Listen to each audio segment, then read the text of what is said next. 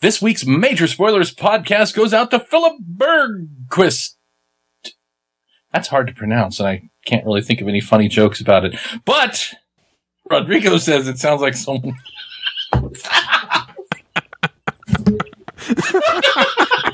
Not even 10 seconds into the show, we're already off the rails. Can you believe it, ladies and gentlemen? Hey, Philip, this show's for you. It is indeed. The Major Spoilers podcast covers news, reviews, and of course, spoilers, and goes into details about the topics discussed. So if you haven't read, listened, or watched the items we talk about, you might want to come back later. I'm Matthew. I'm Rodrigo. And I'm Steven, and you're listening to the Major Spoilers Podcast, the podcast for pop culture and comic fans. In this issue, should old acquaintance be forgot? And Steven's hangover is probably gone by now. In the new year, I, Matthew, resolve not to make evil jokes that make fun of my colleagues Steven and Rodrigo. So anyway, yeah, the uh, Major Spoilers podcast is on the air. Hey, everyone, welcome to a new issue of the Major Spoilers Podcast. So glad you could be with us. This is our first recorded podcast of 2011. Mm-hmm. Of course, we had That's one right, on only New Year's 11 Day, but that so was be Mayan recorded in apocalypse. 2010. Oh, yeah, just two years. December 20, what, 22nd? 22nd, 2012. Right. So basically, Tom Boaz's 42nd birthday is the end of the world. Woo! Might as well be. I've always thought so. Hope everyone Mark had a as well. wonderful holiday. Look who's back. Hello. It's Rodrigo. Back from the great white north of Ohio. Yep. How was it? It was I heard snowy. there was Snowy, lots of snow. More snow than here. Oh yeah. Did you have to Way. shovel anybody out? I didn't. Um, Did we have had to some. rescue any little old ladies from their frozen apartment? No. Did you push any? Well, I mean, I little old ladies didn't. down? Maybe I did have to. Did you but lots I of little old didn't. ladies in their apartment? Yeah.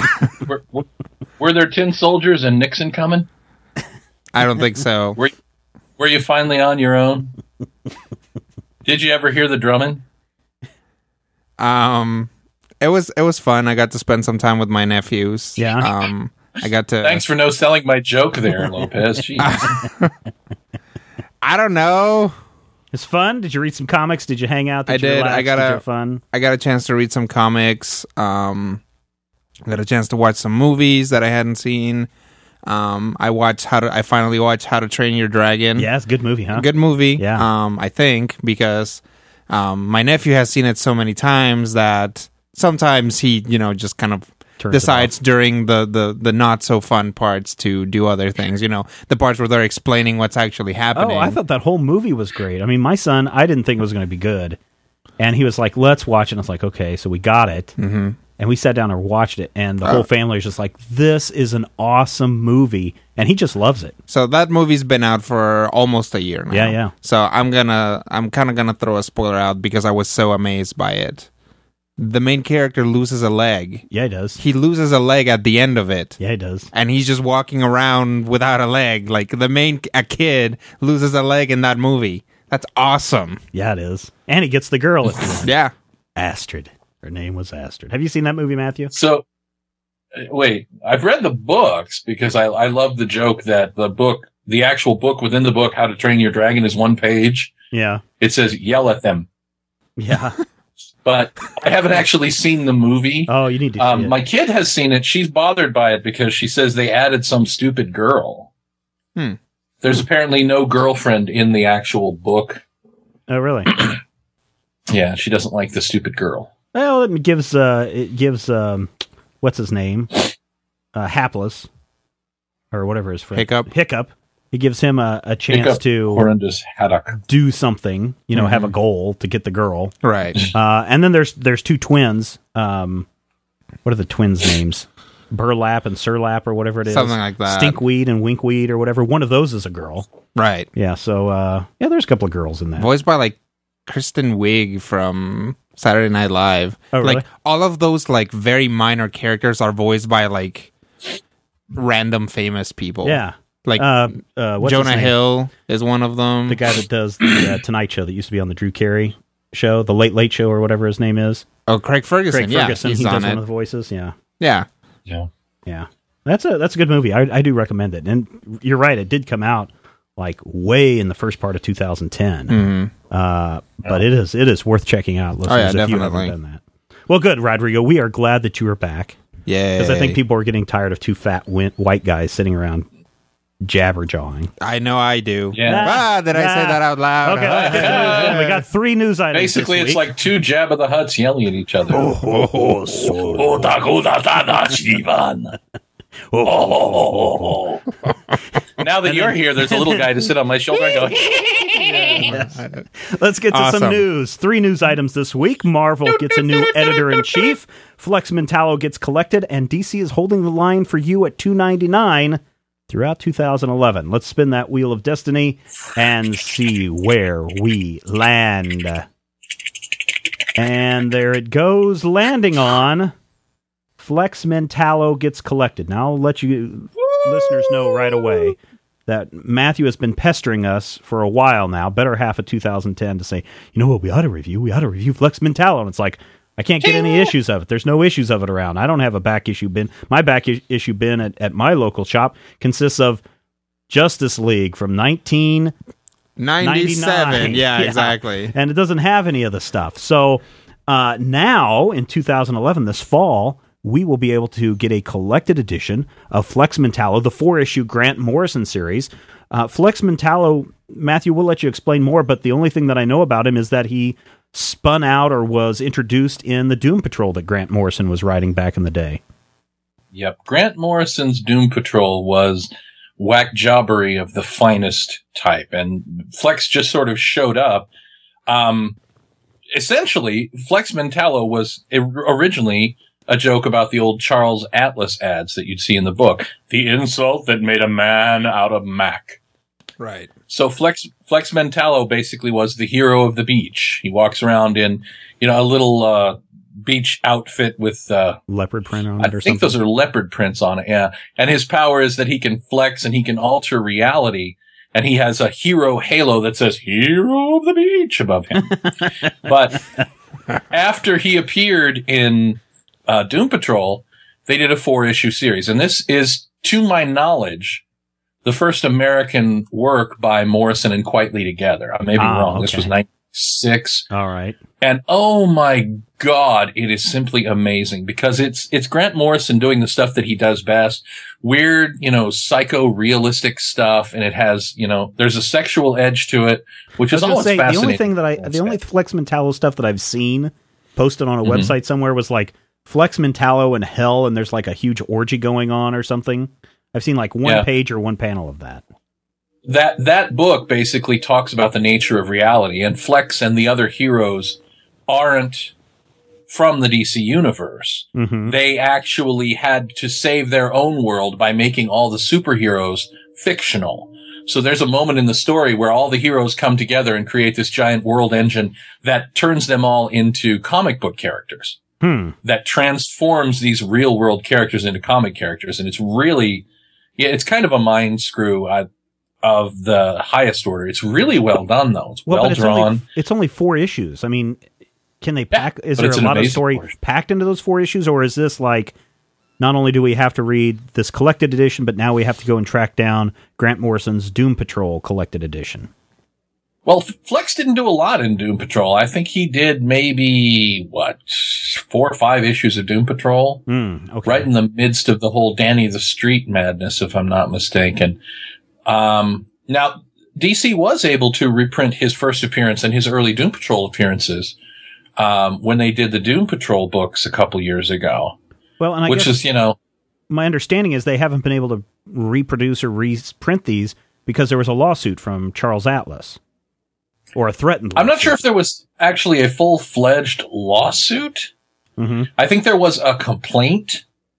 Hmm. And DC went, yeah, you know, we, we cop to it. This is a parody of your character. And I believe that the Atlas Foundation was like, you know, uh, gentlemen, maybe you should give us some money or something to that effect. But Mhm. the thing that's frustrating is that Flex Mentallo is kind of part and parcel of the same thought process. It- it's not exactly a trilogy, but it kind of is with the Invisibles, which is amazing, Which is out. and the Filth, which which is disgusting and disturbing, but still amazing. So I think that you know Flex Mentallo is really interesting to me in that it's the first time I really interacted with Grant Morrison. I had dropped his Doom Patrol before he took over. And then I went back and I actually, you know, reworked my way into that whole Doom Patrol mess. But Flex Mentallo is a pretty amazing series and I'm absolutely thrilled to see it back in print. And as soon as it comes out, I am demanding it on the trade paperback. I, I've put it on the list. I am compiling the list. I've got about what do we got here? About fifteen titles right now that we we will need be to hit up some more manga. We need to hit up some manga. No, not that hentai Like La- stuff that you were talking about. La Blue week. Girl, yeah. No, no, thank you, Rodrigo. Are you excited about a bare-chested hairy man popping out of your comic books in the near future? A bare chested hairy man.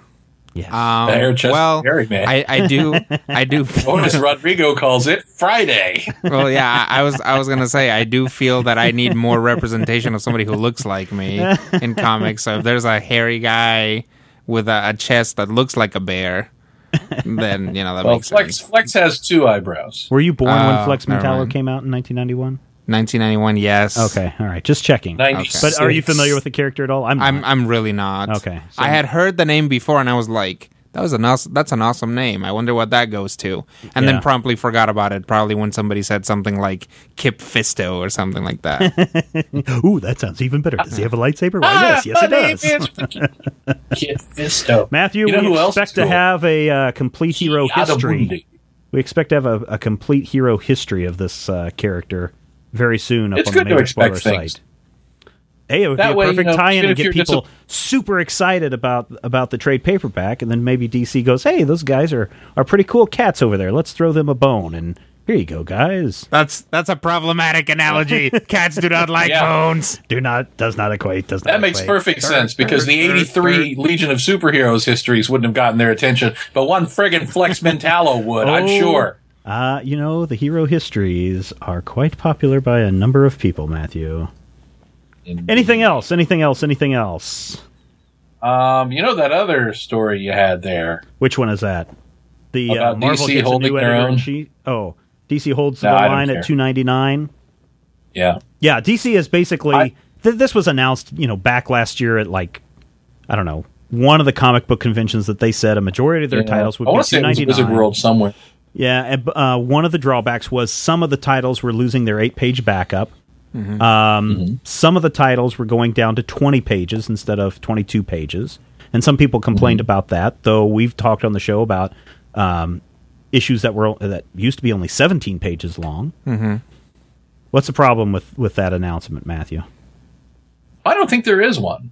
Oh, okay. Simply simply because I've heard rumors and rumblings, and by that I mean, you know, I might have heard it from Rich Johnston, that uh, one of the things that they may be bringing back to the books are letter pages. No, that's that's actually official. That was announced today from DC Comics uh, that they will be bringing back the letter pages uh, in 2011. and I want to say, let me look real quick. It's the source that has a DC blog. Uh, .dccomics.com and Yeah. the letters column da da da let me find it here real quick Oh, they had a lot of stuff up here today. Oh, look, there's uh, there's Tom Welling, and he's wearing uh, in a reflection a Superman suit. Whoa! Uh, What? My name's Tom Welling, and I wear Superman. Uh, I don't Isn't see he it. too I old can't- to play Superman now? No, he's Superman's only 30. He's a perfect age now. Here we go. Uh, Superman's only 30 years old. Tom Welling's like 57. Dear DC Nation, this comes from um, poo poo. Is this from Dan? No, David Hyde, who's one of their PR people. We are pleased to announce the I debut of the letters pages in all the fa- in all your favorite DC books. Now you have a chance to ask questions and offer your observations directly to our editors and creators. So write it now and let's get the conversation going. You can submit letters to dcletterpage.com or you can mail them to letters to the editor, DC Comics, 1700 Broadway, NY NY 10019. Nine Nine? Yes, yes. Awesome. Letters may be, like as always, with anything submitted to anybody. Letters may be edited Yeah. for length or clarity and may be published in any medium. Letters become the property of DC Comics. Sure. Just like everything that's published over in the in the major spoilers forums becomes the property automatically of major spoilers. Sure. Yeah, exactly. Just just like actually showing up and reading major spoilers makes you legally the property of. exactly.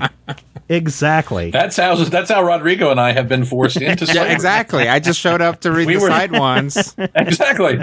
We're the first ones who showed up, and now look at us. Two years uh-huh. later, we can. Yes, we love the what the spoilers experience. just just kidding, just kidding. Welcome So, to the Saturn like the- family. you like the return of the letter pages? Doesn't that kill forums? Doesn't that kill the internet? That kills the internet. because you know ah, what's going to show up in the book is six weeks after you wrote it on the internet. It's going to go. And and I also said this. I Right, right, may be the only one of us who actually had a letter published back when they had letter columns. Yeah, no, I never wrote in. Did you ever write in? because I'm awesome. Not not for Dear not for Mr. comics. Todd McFarlane, I think, your son is awesome. so great. Just We would like to have you autograph Madonna's underpants and send us. Wait, Dear Rob Liefeld, I think your art is terrific. Signed, Lil Rodrigo. Just the other day, as I was chasing down my beanie with a propeller on it because the wind blew it away, I was thinking, oh, if only I had no feet, this would be so much weight. And then Oh, these hey. five salamanders came up from the lake and they told me of your work. Speaking of letters and letters columns, here we have one from Dungeon Master who says the latest article by Rodrigo on what makes an RPG. Wait, can I read it in the Dungeon Master voice? Sure. As long as you also do the Tiamat voice as well. The Tiamat voice is very difficult to do, There you go. and it hurts my throat.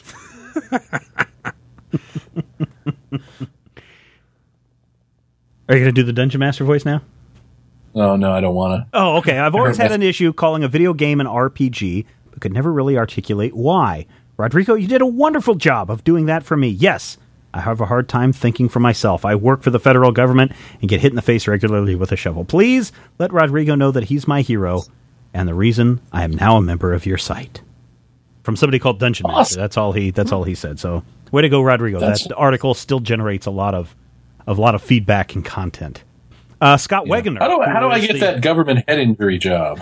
Yeah, I know. Because I'd be good at that. Any, you basically you have to have a head injury See, to work I- for the government. So let's just put it that way. I, I- I think it would be funny. You know, there's a there's a lot of heated debate about this this healthcare Right. issue. I think it would be funny if the only way that certain things could have passed if if there was a certain number of injuries is like Mm-hmm. the only way this is going to be cost effective for the government is if there are so many injuries. There's like So that- 10,000 injuries a month. There, there So we is- have to. Yes, there's a government stipend for people to get hit over the head with a shovel because it is the only way that it- free healthcare is going to work in the United States.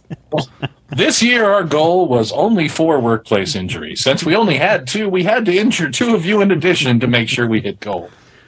Uh, Scott Wegener, the uh, the artist for Atomic Robo, one of our favorite series here at Major Spoilers, says Stephen, I just listened to the podcast where you uh, back that you did back in September where you interviewed Mark Waid. It was a killer. I find my I found myself getting all worked up uh, as Mark went on. All the file sharing and more legal d- digital side of comics is something that Brian Clevenger, the uh, the writer of Atomic Robo, and I have been talking about since before the first issue of Atomic Robo came out. It's amazing to us how in the dark our industry is about these things. Oh, how about how in the dark our industry about about these things. See, I read all this stuff ahead of time. Yeah. Granted, Brian comes from webcomics, so that gives him a much clearer picture of what's going on than the guys running the big two. I'm pretty sure that after this week, Mark is my new hero, and I am surprised at the number of people who have not listened to Mark Waid go on because there's been a couple of interviews where people have talked to Mark Waid and said, "Well, tell us about your digital thoughts," and they have to condense that to fit into a web page Right. right? About digital distribution, all this. We mm-hmm. have an hour long conversation where Mark Waid goes on Yeah. in detail about That and that interview is comics. thorough. I mean, It is. I tried to cover everything, and I've been kind of pushing Chip Mosher over there at Boom Studios. Say, hey, we need to get Mark back on the show again real soon. Yep. Because same ch- things have changed. You know, he's freelance now. He's no Yeah. longer uh, working uh, as a as a company man at Boom, and the word on the street is he's did that so he can go more into digital comics and see what it's all about. So, Nice. so I could have sworn that so much. Scott Wegner was the lead singer of Stone Temple Pilots. He might be. He might also be the artist for Atomic Robo. Maybe that's what he does is in the night job. That'll explain why there's not 15 Atomic Robo titles out every month, Right. like that accursed Batman. Batman. Man, 18 titles in March. Batman is hardly a robot. He, lo- he works And he's one, certainly though. not atomic. All right, everybody, we're going to take a quick break. Oh my gosh, look at the time. We're going to take a quick break. We'll be right back. We're going to be getting to some reviews. How to get a major spoilers shout out. If you want to get a personalized shout out at the top of the show, all you have to do is the following steps. Number one, visit majorspoilers.com. Two, click on the Make a Donation button. Three, donate $10 or more to the cause. Four, sit back and relax and hear Matthew butcher your name and say something cute about you. Major Spoilers, bringing the good stuff since 2006. Once again, thank you for everybody who contributed to the uh, donating to the Major Spoilers podcast and the Major Spoilers cause. We appreciate everything that everybody does for us, including everyone who bought those critical hit T-shirts. It was a limited edition, Rodrigo. We sold a bunch of them. nice. We still get people saying, "Hey, is there any way I can get a critical hit T-shirt?" And what do you tell them? No. That's, That's why true. it's called a limited edition T-shirt. That however, t-shirt will not come back. however, I will say, look to the Major Spoilers store. Something's coming real soon. Watch the skies. Watch the skies. The truth is out there. Save the cheerleader. Let's talk about some Wonder reviews. customer. Reviews. Oh, what do we got this week? We've got something from last week. Something from Something last old, week. something blue, something borrowed, and something really borrowed. I don't know when this one comes out, Rodrigo. When does it come out? In the future? I don't know. The far flung year 26. This past week, I picked up Gotham City Sirens number 18. You know, I like that series for what it is. You know, here's Catwoman and Harley Quinn and Poison Ivy trying to keep out of trouble and and uh, do the things that villainesses do when they're off time, like rebuild a uh, animal shelter and turn it into their secret lair. There's a good Humpty Dumpty episode. What, was what's the Humpty Dumpty girl name? Matthew the the uh, oh, the uh, Carpenter. There was a good arc with the Carpenter. I think that was in Gotham City Sirens. Um, however, both issues 17 and 18, I'm I'm just bah with. Uh, It's almost gotten to the point where the bile in my throat is at the same level as whenever someone mentions Batman Confidential. The solicitation says, "How far will Zatanna go for the people she loves? How far will Poison Ivy and Harley Quinn go for Catwoman when they find out she's been lying to them?" right? Okay, so the the thing is, and this is the biggest problem with this story arc, is that it seems that DC doesn't know what they want to do with Catwoman, right? If we know Zatanna and we know what power she's had in the past and what pl- has uh, sprung up in the last what four years, three years, or whatever, and we also know that Catwoman has had a series reboot several times. You know, when Catwoman was in her own title, she figured out and fell in love with Batman, Bruce Wayne, and Bruce Wayne, Batman, fell in love with Selina Catwoman. But then she lost her mind. She went crazy. She went nice for a while. She had a mind wipe. Then it was revealed that Zatanna gave her a mind wipe. All this, and and, and, and each time that they've they've tweaked with Catwoman's memory, it's a good time to reboot with Catwoman number one. Right. But it's been done each time that it's gotten to the point where great, we're tweaking with her mind yet again. Mm-hmm. So that's what's going on in the current issue of Gotham City Sirens. Zatanna has been tasked by um, Talia al Ghul to uh, to erase all memory of Bruce Wayne from Catwoman's mind because she thinks it's a liability. Because she doesn't want Poison Ivy or or Harley Quinn to find out that Bruce Wayne is Batman because that would be big trouble. Of course, there's also the little problem that Talia wants Bruce Wayne wiped from Catwoman's mind so that Talia is the only woman that Bruce will go out with.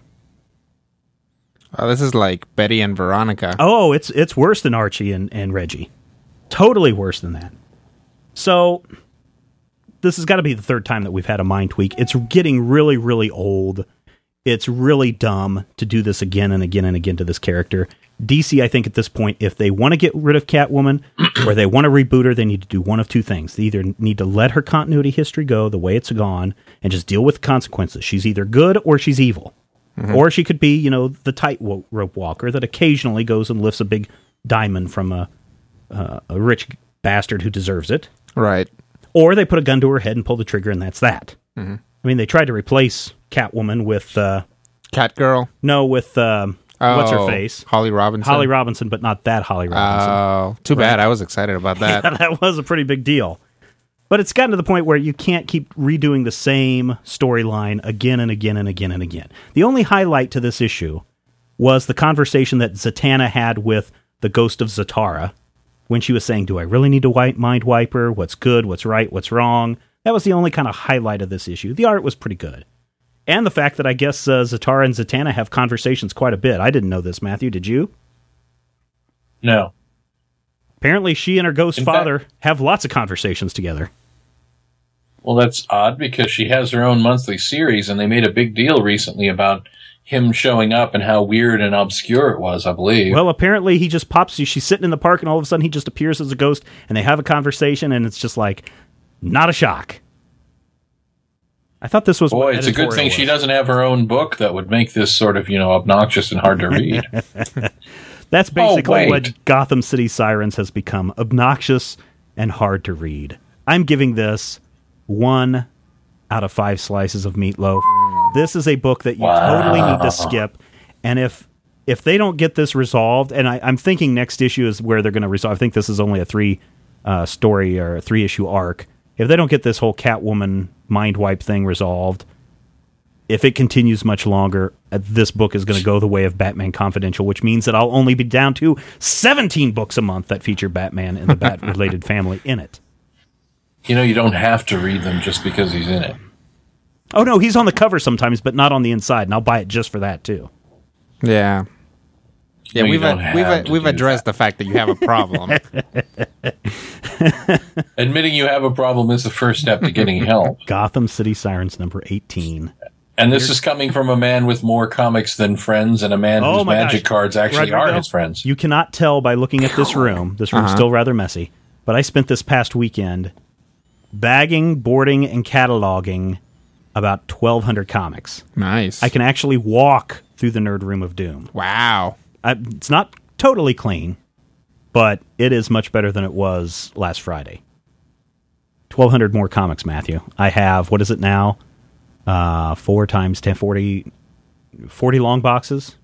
Wow. Nice. Yeah. Yeah. No, not nice. And 20 of those are Legends of the Dark Knight. Yes, and you know I've got uh, I'm buying 15 more long boxes to cover up for the ones that, or to pack up and catalog the ones that have been lying around for the last three years. Mm-hmm.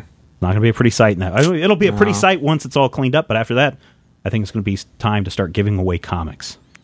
Oh, and I should say, you know, listeners, if you haven't been over to Major Spoilers, I would be checking Major Spoilers in the forums regularly because I am in a giving mood in 2011. It's a good He's year. been giving me all sorts of things. Well, you know, if you keep Heartburn. rubbing that cream on there, it'll take care of it. Ah, I have got a pile of stuff that's been sitting in the other room for nigh on six, well, if you keep rubbing cream now, on it, it'll be. that I need to get rid of. There's action figures, there's statues, Mm-hmm. there's comic books, there's trades. It's all got to go in 2011. So be looking for contests, looking for giveaways. We're closing our doors, and that means volume, volume, volume. We're passing our sales directly on to you. and you never know how it's going to strike. Because somebody in the forums was like, "Oh man, I'm having a hard time tracking down these last couple uh, Green Lantern giveaway rings." Mm-hmm. It's like I've got a whole collection right here. Send me your email, send me your mailing address, and you'll have them by Friday. You never know what's going to happen. That's right. Never know. That said, don't just show up to the forums and be like, "Gimme, gimme, gimme, gimme, gimme, gimme, gimme." It has I has sure to would be. like some stuff. it has to be a legitimate sob story. That really wasn't a sob story. It's just like, yeah, you know, I've got these things. Literally, they were sitting here on the desk because I had moved them from one pile to another. And I read that. I'm like, these things are going out the door today. I swear to God. And Yeah. so they are out the door. Uh, but we've got a lot of stuff to give away, and I'm in, like I said, I'm in a giving mood, and and uh, we'll keep giving to you until it until it hurts. Speaking of hurting, tell me about this book. This is an upcoming book, Yep. Rodrigo. Treasures of the Realm. Does it hurt or does it Treasures of hurt? the Now, realm. this sounds like a Dungeons and Dragons kind of fantasy sci-fi It kind of is. thing. It's a. It's very much a fantasy book. Um, It is. You can find it. I think on drive through stuff. rpg.drivethrustuff.com is is the web distributor. Okay. Of the digital and the hard copy, so you can order a hard copy or you can download the PDF. I think, um, possibly for the same price. I don't know. I haven't gone into really check it out. Right. But I'm gonna say the same price and probably be wrong. um, so, Treasures of the Realm is about a kid and his uh, companion who's a little kobold. Um, and they are s- scavengers and they scavenge weaponry and then try to sell it so that they can basically buy food and lodging and stuff. Um, all of a sudden, a cool guy shows up and he's fighting some monsters and he's like, Rawr! and then they kind of get in the way and he fights the monsters and he's like, Come with me, you guys. I will take you to the city. And they're like, Okay. So they go along and then they get kind of uh, involved in this plot to destroy the universe and get some magical jewelry. Um, it's interesting. It's it's definitely it's got a fun kind of upbeat thing going. Um, I like a lot of things about it, but there is one uh, serious problem with it, and that is Can't be the artwork because the artwork is the pretty. artwork is fantastic. So we'll go. Let's go there first. The artwork is excellent. I don't know who. Um, let's see, Jezreel Rojales is, but people need to start pretty much learning how to pronounce that name because I'll never learn how. his his stuff is really good, and I mean really good. It is. I just looked at this stuff as I was passing it around to people, and I was like, "Holy crap!" I was really surprised because I don't know that this guy is doing anything right now. The only thing that I can come close to comparing this to is Pop Mon, if people know him, Yeah. and his art style. It's kind of like that. it looks like um and i forget what the guy's actual last name is uh he goes by chris 2d on deviantart Oh, but we've had stuff Yeah, by yeah, him before Yeah, on the yeah. Mm-hmm. site um i forget what his last name is but yeah it's it's really solid you know it's it's like it's an animated looking style without being completely manga-y or completely cartoony Mm-hmm. his proportions are great his like uh, depth of field and, and, and, and like vanishing whatever like uh, what do I want to say here? Vanishing points, foreshortening and stuff yeah, and yeah. perspective is fantastic Mm-hmm. um the the character positions are good and a lot of times when you get into indie titles you know you get um writers that are rough around the edges teamed up with artists that are rough around the edges and this Right. guy is not We've seen some of that come through yes this week. we too, so. have um this guy is not he is on top of it which brings us back to the writing the writing the actual writing the actual text on the book is problematic The town is full of ghouls. that one is not as much of a problem Oh. but there are commas missing there are times when uh, I, I can't think of specific examples but oh like it was like this is every man's fantasy or something like that Mm-hmm. and every man is one word which actually changes the what that Well, sentence maybe actually talking about says Phil Everyman, who lives down the street. well, exactly. It's like This is uh, Phil Everyone's It's like is this is this Right. is, He lives right next to Ralph Wiseman. yeah? I I was like, is this a commentary on society? No, it's just there should be a space there. There's another problem, which is that the characters go back and forward between kind of fantasy talk and real world talk because actually, what that statement actually is is that woman is every man's wet dream. And I was like, do fantasy characters say wet dream? Verily, bring me my iPod, please. Yeah, exactly. Forsooth. Forsooth, y'all. Thou art ein Dork. Why are they German all of a sudden? You're a schnitzel. I'm not a schnitzel. Ich, ich habe eine kleine Probleme avec diese comic bookione. Now, this is only one thing that I, th- and I will say this, listeners, and, and people. I know that there are creators out there. I mean, we're not being any disrespect here, but, Right, right. Um, we get a lot of independent people who contact us and say, "Well, can you guys review our stuff?" And we will review it. Um, you just have to contact me, and, and we can work it out. This is one that was. Somebody had contact me, AD Productions contact me over the last week and said, "Hey, you guys think you might want to take a look at our stuff? Art is great. I hadn't had a chance to read through it." one thing I would say is if you can send us something that is the close to the final version as possible because Yeah. I'm not sure that this is the final this may be just an early draft because it says here in the uh, in the credits, letterer and colorist, and there's no color in this book. Right. So I'm wondering if this was an early draft of the book or or what's going Well, on. Well, let's hope. And if it is, there may be still time. please to get some somebody ed- to editing. proofread that because there are serious serious problems with it and just like you can't compete because once you make your comic you're competing with every other comic out there Mm-hmm. people are not going to spend their money on a comic you know when on your comic if there's a comic of higher quality out there they're not going to take a chance on you on it, unless your new comic is fantastic or incredibly original or whatever Right, right, right, right. so if there are problems like this, you are, you know, you that that is that is readers you are hemorrhaging out of your potential readership pool. Right. So make sure that somebody proofread your comic because you can't have grammar errors, you can't have spelling Did errors. you get to the point where you're starting to keep track? I, I wanted to pull out a red pen, but seriously, it is rampant. Like, and at first, it's not as obvious at first, but as the book goes on, Mm, okay. there are problems. And I, I, I- I was going back and forward between saying this. I think I'm going to say this. I, I certainly mean it. Uh, do not mean any disrespect by it if it's not the case, but it kind of came across like the writers, like English wasn't the writer's first language. There are times when the phrasing is awkward, like something you would phrase, say, in Spanish or something like that, and then when put into English, sounds very awkward. A N T O I N E is the first name. Right. But his last, name, is Hicks. Yeah. So, So. I don't know. I don't know. I mean, he could just be a French guy with the last name Hicks. but um or this could be a translated book. Who knows? It could be. I don't know. I have no idea. But there are some real problems there that have to be addressed. Other than that, the plot seems good so far. I mean, it's only one issue, Yeah. but it's, it's, a four you know, issue. it's, It's, a four issue series. It's pretty interesting yeah. Because you know, it, it, at the end there's a cliffhanger and you don't know what's going on, and it's cool. The city is full of ghouls. Exactly. It is full of ghouls. I have a magic tiara, but I'm a boy. they don't get into that, but you know, they could. Um, Is that in the book? Is that really in the book? No, that would Oh, be okay. awesome if it was though.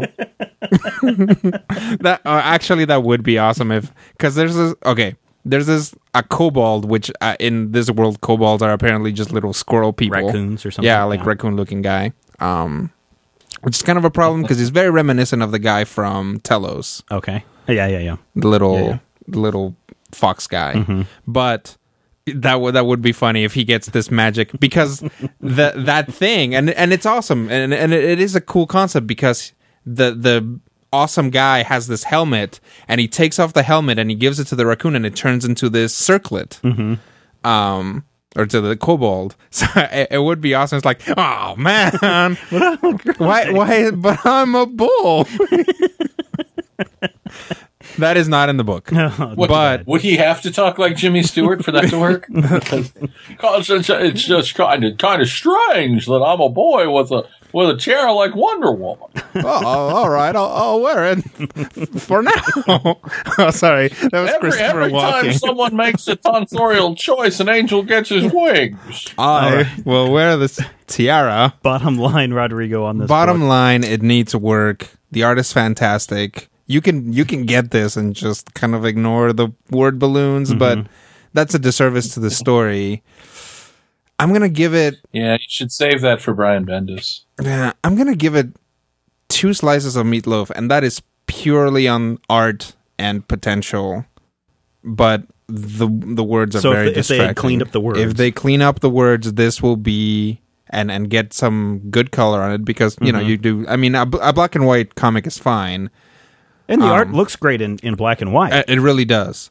Like this could be a top of the line indie thing. Yeah, I mean, could. Really could. There's there's a there's a definite market for fantasy comics. This could be really good. You just need to get somebody to proofread the words, and you'll be fine. Especially with that critical hit being as popular as it is right now. Oh, I think yeah. that's I mean, driving we the are- fantasy. We are increasing the stock of every fantasy property we are joking. just people. by being as awesome as we That are. is sarcasm, people. Indeed, we are awesome. sarcasm. And Sarcasm. by we, I right mean there. yes, Matthew is awesome. The rest of us suck. I will say that. Speaking of Matthew, say you suck. Speaking of Matthew, I absolutely did not say that Rodrigo. Sucks. are there are there are there 18 Avengers titles out there? Are they, is it like Batman and does, is Wolverine There are on all of actually 64 Avengers titles. No. Uh, there's Avengers, there's New Avengers, there's Mighty Avengers, there's Avengers Academy, there's, uh, I believe it's Secret Sanford and Avengers, Avengers there's, uh, the Jeff Avengers, there's, uh, Avengers Up Your Nose with a rubber hose. Um, if I'm not mistaken, there's a book out there that is actually just, uh, Young Avengers called Avengers Young Avengers, Wild? but it's not the same. Avengers. Oh, Gone that's a good one, actually. That's uh, the Wasp's vacation in uh, Martinique, and you really, she took Ms. Marvel. It got ugly, but yes, there are 57 Avengers titles each month, and one of them is just called Avengers. And I want you to know that of all the comic books I read this week, Avengers number eight is one of them. Oh, oh. well, you guys both, you know, had some problems with the issues that you read, and occasionally we like to have theme shows where we all do really, really good reviews. And since you both screwed that over, I'm going to go ahead and let's look at Avengers number eight. All right, let's look at it. There are three problems with this issue after you've read it. The first is that in my mind, growing up reading the comics that I did, this entire issue is a four page aside in the middle of a 22 page story. The entirety of this book is literally four pages worth of material. Stan and Jack would have cranked this out in half a page, you know, with five panels and been done with it. Secondly, it contains the Illuminati. The Illuminati is a bad idea. No, Snort. don't woohoo. Oh, not The Illuminati is a bad idea in the Marvel The Marvel universe Illuminati. reasons. Oh, Nord. Uh, Iron Man, Namor the Submariner, Mr. Fantastic, Doctor Soon to be Strange, Professor X, and the late Black Bolt had actually sent his wife. so, these, The late it's like, you know, when Yoko sits in Please in, accept in his those wife. Beatles reunions. Yeah.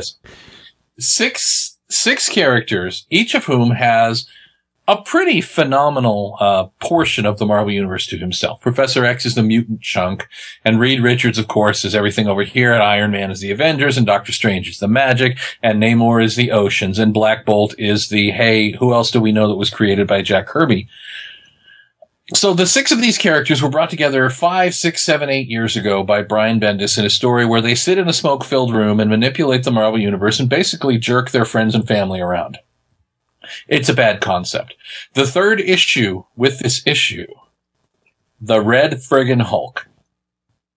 Now let's talk about Red Hulk just for a second. Red Hulk is essentially a one-note mystery joke character that Jeph Loeb came up with.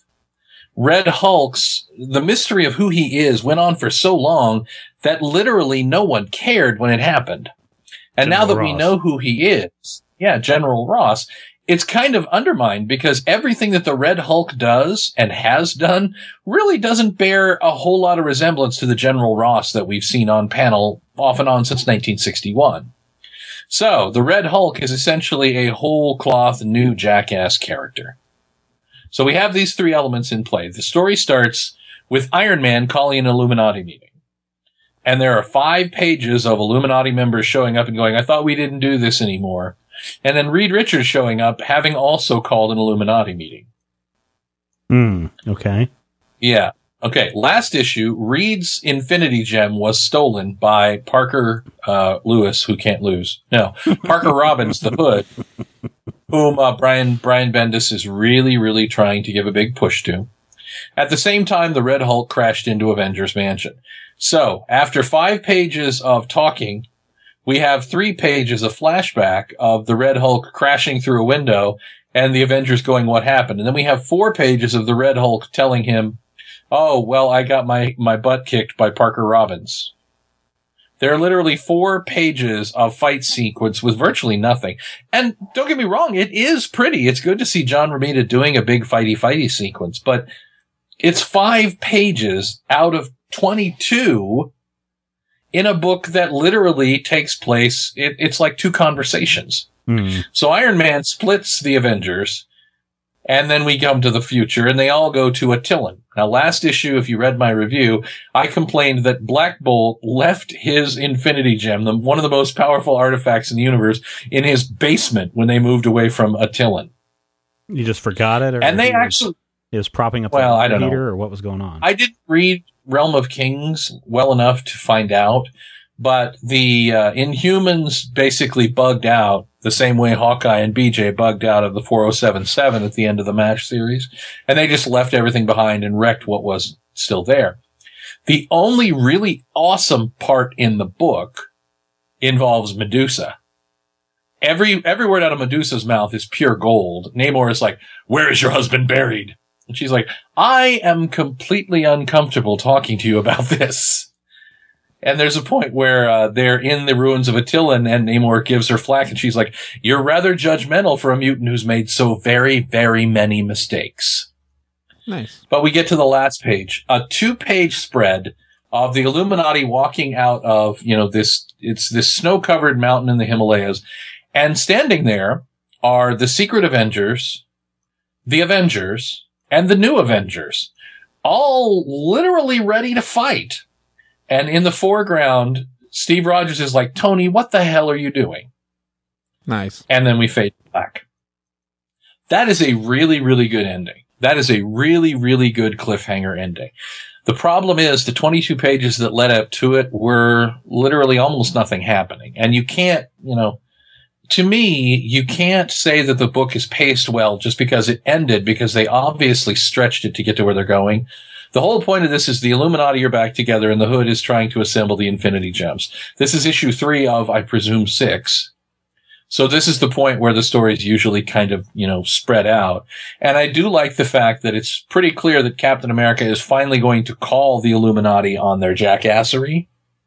But even that doesn't save, you know, save me from the frustration that it's an Illuminati issue. I hate the Illuminati. The main villain is the Hood. I hate the Hood. Our supreme guest star, who's probably going to be an ongoing member of the team in the future, is the Red Hulk.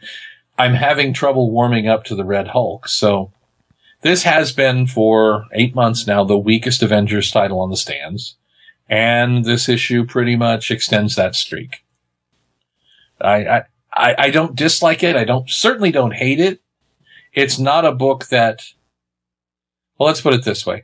I am a completist by nature and I work for a website where I review comics. Were either one of those things not true, I would probably not be buying Avengers any longer. I'm hoping, I'm wanting, I'm wishing for it to get better. Flash did it in issue 8. Flash kicked my socks off with issue 8, but Avengers number 8 is pretty disappointing. Two stars, or let's say two slices of meatloaf overall for me. Most of that because John Romita Jr. is, is doing, you know, a big Hulk fight. And finally, Romita has drawn a female character who looks really good, really attractive. People complain that his Spider Woman is butt ugly after, you know, 15, what, 15 different artists have done Spider Woman as super stripperific with her costume.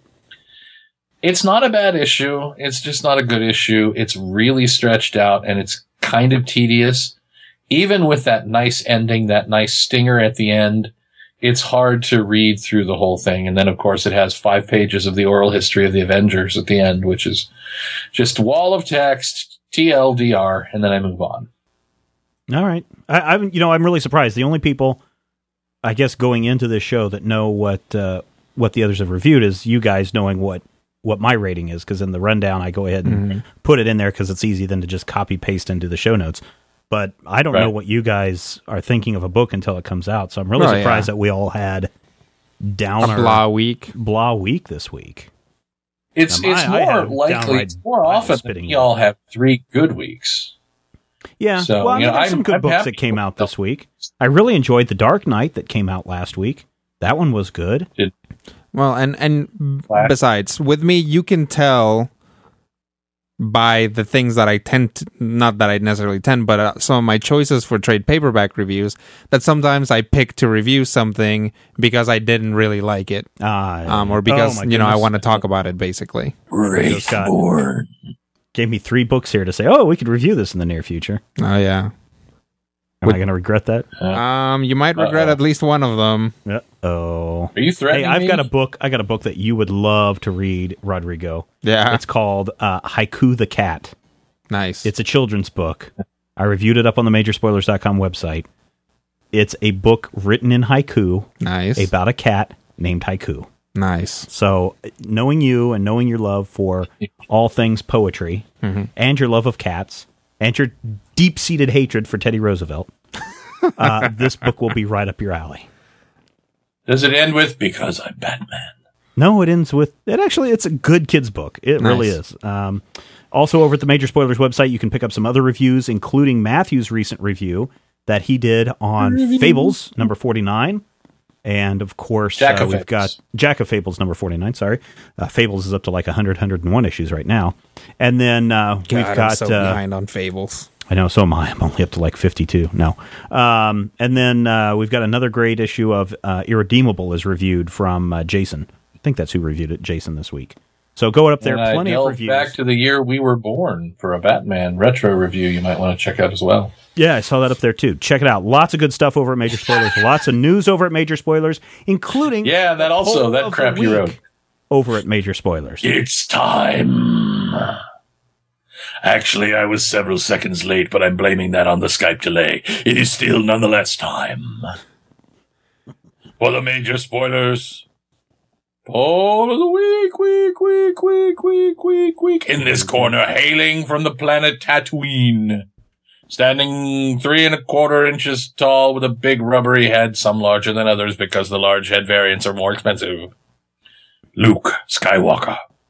And in this corner, hailing from Quahog, Rhode Island, some fat kid with bad hair. There's a third corner, which we'll get to in a moment. Eh. People call me Mr. Griffin at work, and it really makes me mad because I clearly have a beard. I could be the evil Peter Griffin from the Mirror Universe. This week, um, People make fun of Batman. Go. this week, one of our spoilerites, uh, Brad, wrote in and said, "Hey, maybe If guys, that is his real name. that's his real first name. I was going to put his last name in, but that Check out the cruel. big brain on Brad. He wants to know which is the better Star Wars parody, the Robot Chicken or Family Guy Star Wars parodies. And then just to be an ass, I threw in George Lucas because some people just say he made a parody of Star Wars with episodes one through three. He did. He called it episode one. So, who made the better Star Wars parody? Rodrigo, go. I really like the uh the robot chicken ones. Did you Um, see the most recent one? The, the I haven't seen the came out? most recent one. Um, I should have passed that link the- around to you guys because we had a review copy that was Oh, nice. awesome.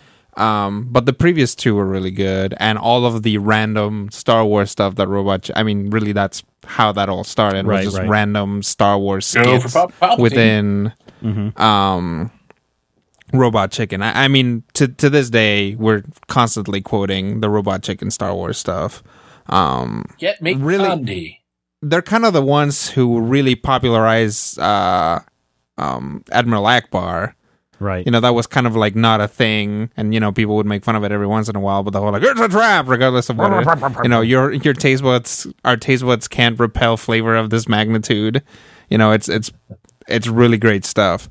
The Family Guy stuff was problematic for me. Like the characters of like the the Family Guy characters didn't really fit the the the Star Wars characters. It was weird that they're all actually related. right. Um, like you know, um, Cleveland is R two D two. I don't know. I just like as that went on, I was like, this is not. Uh, like this is not a Star Wars parody. This is kind of fan fiction. This is like your characters in the Star Wars world doing cool things in the Star Wars world. I'm gonna watch a rerun of Thirty Rock now. Yeah.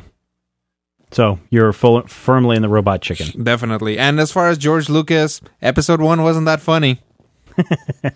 That's very true. Matthew.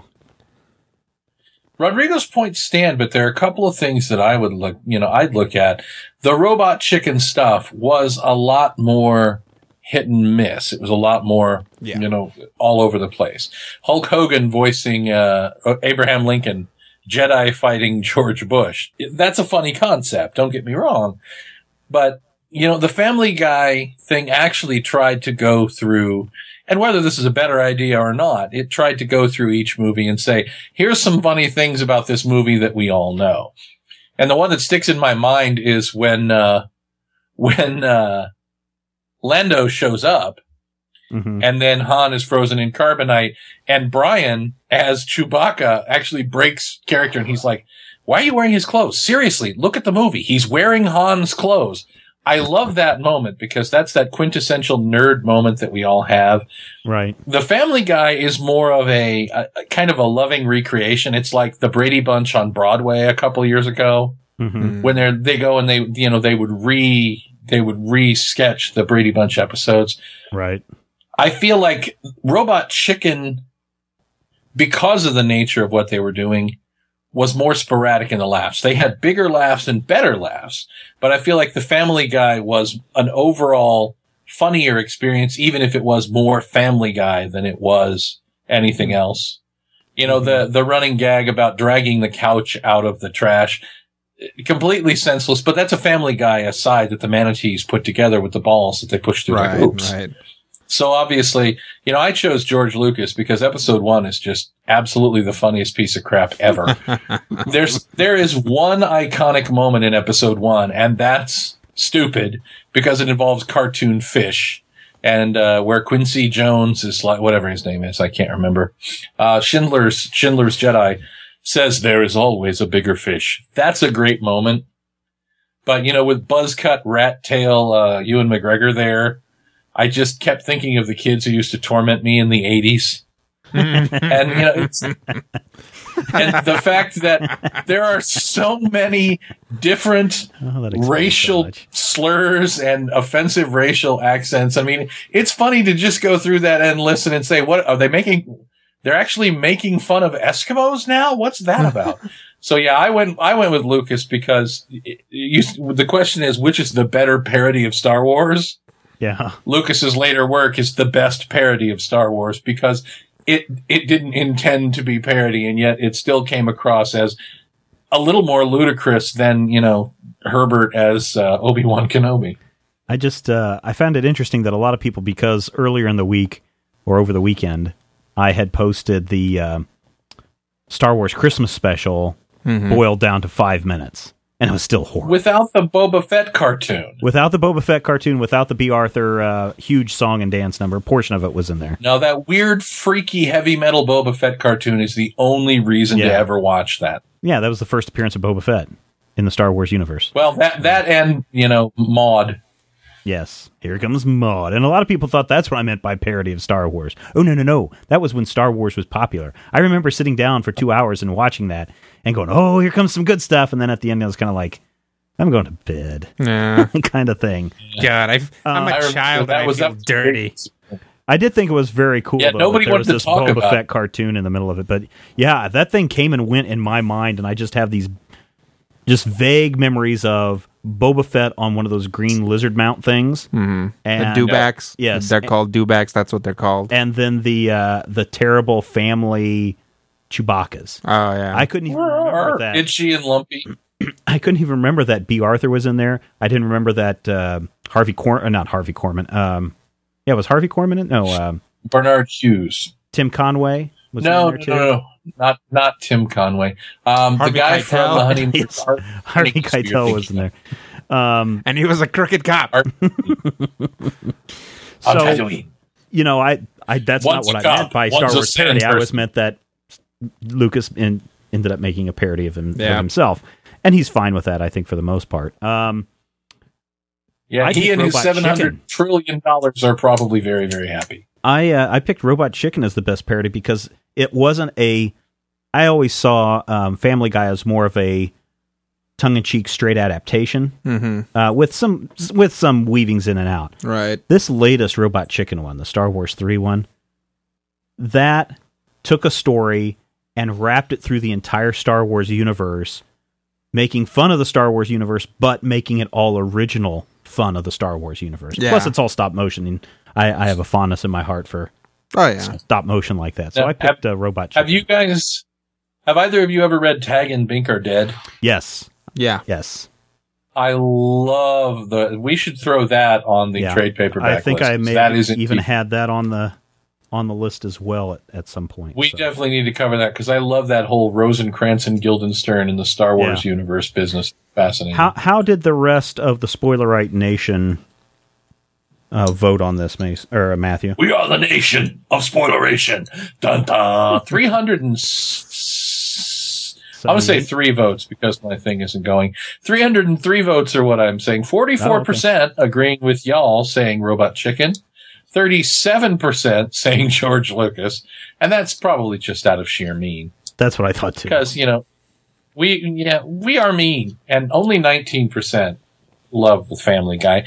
I will say this right now. I, I believe it is, Family Guy right now is on a level with Carlos Mencia and Dane Cook where it is it is incredibly you know trendy to hate on Family Guy for being stupid and and awful and all of these things and honestly this season has been one of the stronger seasons they've put out in a couple three years but you know life sucks get a helmet I guess All right, listeners, you can cast your vote over at the majorspoilers.com website, or if you're in the show notes, you can click a link that'll take you over there, or if you're looking at the show notes on the website, um, even if you're listening to this in the far flung future, um, you can still go in there and vote. hello you mean in a galaxy far far away Yeah, but that would have been a long time ago, but but no. We're talking about far, far flung, far flung future. Flung. Flung. We're gonna have some flung after Flung. dinner. Blah blah. We're gonna take a Ah, recording break, and when we come back, we're gonna be talking about the best and worst of 2010. And as we go into the break, some of our fine listeners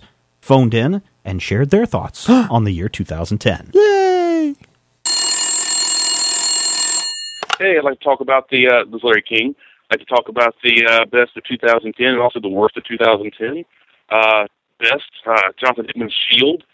Most people don't like Rick Cons, but I do. You know, Nathan uh, Nathaniel Richards and Howard Stark, Shield agents, ancient you know scientists and you know philosophers doing battle with Celestials and Galactus and the Brood and hey, was that Invincible Nerd? Apocalypse in the background battling Brood? Cool. Uh, worse, uh, Cry for Justice, number seven, with Deathly Lian Harper. I mean, that just low. That's just, ah, that's one more day. That would make it one more day even look better in comparison. But, um, uh, best in- indie comics, self-published, uh, MOA, Minor Acts of Heroism. Just someone, you know, you do your, you know, put your mind to it, you accomplish anything. And also best, uh, best movie, I wouldn't say Inception, but I'm gonna go with uh, The Town. Uh, great movie. I love little crime drama, so I'm gonna go with Town best movie of the year. Most people haven't seen it, but I, I that, all the movies I saw, that's the best. And uh, best comic book site, Major Spoilers. Keep going, guys. 2011 will be a great year for you. Okay, bye. Hi, Major Spoilers. Uh, this is David Gallaher, author of High Moon and Box 13. I just wanted to leave my comments on what I thought the best comics of 2010 were. Um, I think Christos Gage did an excellent job on Avengers Academy. Uh, Paul Cornell's work on Knight and Squire was phenomenal. Um, and, uh, you know, I think that that's, uh, those are the things that really stick out in my mind as the best comics of the year. Um, I hope you guys have a great and uh, very happy and splendid new year. Take care. Hey, Major Spoilers crew, Kyle Polich here from Southern California with a question and a request. Request first. Um, I'd like to hear more of um, Stephen doing the Batman Future episode. Caught that and loved it, so let's have some of that in 2009. Maybe even, I know everyone hates big uh, crossover events, but a fake Rego crossover might be in there somewhere. Uh, my question for the show is, um, a while back there was this run on Detective with, uh, I think, Batwoman, it was beautiful, and there was this you know, the I don't know, I just loved it, and I caught one issue in the middle of it and said, I want to go back and read this in trade. A couple months have passed, and it occurs to me I never did that yet, and I don't know where to really go and say how do each books map over to a trade. Is there a good resource to know of you know what, what trades are available and which issues they originally came from? Thanks a lot, guys. Bye. Whenever I think of best of lists for the year, music invariably pops into my mind. Other than Matthew's obvious preoccupation with Oasis, you don't touch on the subject very often. But I wanted to share the following with you as my vote for pop culture release of the year in music. As it does loosely relate to a comic you sometimes talk about and one of the best television shows ever created. I am ever grateful to Beck for putting tone to Scott Pilgrim's Ramona in a way that allows me to duplicate it on my ukulele. But you talked about that on the podcast. What I want to talk about is the Riverdale's 2010 release, Tarantula, which expands on the same territory their 2009 release, Invasion USA, began. That being Mystery Science Theater 3000 film selections. Short, sharp, amusing songs in the tradition of New York City era punk blast along from start to finish. If you don't like one, don't fret. Song is likely over by the time you can reach for the fast forward button. Bottom line, the Riverdales are better than the Archies. This is Krista, listener from New York, signing off and wishing you a very happy new year. Thank you, thank you, thank you, everyone, for contributing to our uh, Welcome best back. and worst of 2010 episode. If you would like to uh, call in and contribute, all you need to do is call that Major Spoilers hotline. That number, Matthew, is Pancakes. Oh, wait. Wrong answer. 785 727 1939. The major spoilers. I'm your hotline. Or it could be the Hoth line, but The Hoth line. we're not doing a Star Wars. episode this Aha! We see what you did there. Uh, we're taking the best and worst of Author, I hardly know her. These span all of pop culture and in our personal lives and other things. So um, we're just going to pick our top five things. Yep. And Okay. um, why don't we start? What do we want to start with? The worst or the best, or do we want to? yeah, let's start with the worst and get the Okay. negativity out of the way. Okay, uh, I will start with uh, my number five on the list. Uh, Brightest Day. It's a series that No. it just seems like continuing ongoing um, series. You know these big event things. Fifty two worked great. Countdown kind of faltered. Final Crisis killed, and then you come back. And, and, and Blackest Night was excruciating, and then we have Brightest Day, which isn't even finished, and it's bi-weekly, and you couple that with Generation Lost, and it's very hard to to make it through what's going on in that series. So Brightest Day was my number Yeah. five. Matthew, what about you? Same here. Brightest Same Day. here, actually. Although I I actually added into it Marvel's Heroic Age because they were really the same thing. Mm-hmm. They were both supposed to be a line wide change in the way we look at things, or at least you know, a, when you have a banner, you expect it to have tonal similarities. But when Heroic Age includes both Deadpool and then the, the you know the dreariness that was the first few issues of Avengers. And when Brightest Day, you know, simultaneously takes into account Booster Gold's wacky adventures and something going on with the Justice League, neither of them were coherent. Neither of them were really line wide events. Really, all they were were an attempt to cash in on that banner, that thing that we had, the initiative or Blackest Night, you know, for the last three or four years. There's, yeah, there's some overarching thing. It's not an event because they don't do event comics anymore. Oh, they But will. if you're going to put a title on something, if you're going to put a title on something and claim that this is, you know, a thing, make it a thing. And if it's not a thing, take your frickin' title and shove it up. Never mind. Rodrigo, what about you for worst? Pick one of your worst items for 2005. Um, for me, it's probably girl comics from Marvel. okay. Um, just because out of all of its attempts to get girls into comics, it's by far the weakest and like just like the most obvious one. Calling it girl comics and the the stuff that I read from it are just like little known superheroines basically like Right. squabbling with each other and just doing like dumb girly things. Where they You do know- a lot of tee boys. Yeah, like fighting about boys and just like talking about boys. And I'm like, do they have to talk about boys? Can't they just be kick ass superhero girls? You know, I, I don't know. It just like mm. it, it it was all kind of it's it's like it, it I, and I mean and I know it's kind of a, a big accusation to say this, but it's kind of that brown bomber mentality. Yeah. It's like how do we gender based Jim Yeah. Crow. It's exactly equal. how do we market this to girls hey Duder McDuderson, write a comic for girls. What do girls like? Well, they like to talk about boys and they like to wear funny outfits and they like to smell good. So that's what this comic is going to be about. you know, it, it was just weak. And that's the thing. It's like, it, unlike other stuff where I that I've read this year, I mean, like, oh man, this is crap. this was just like, ugh, oh, seriously, Yeah, yeah, yeah. kind of stuff. Yeah, no, that's too bad. Uh, number four on my worst list for um, 2010, Blackest Night.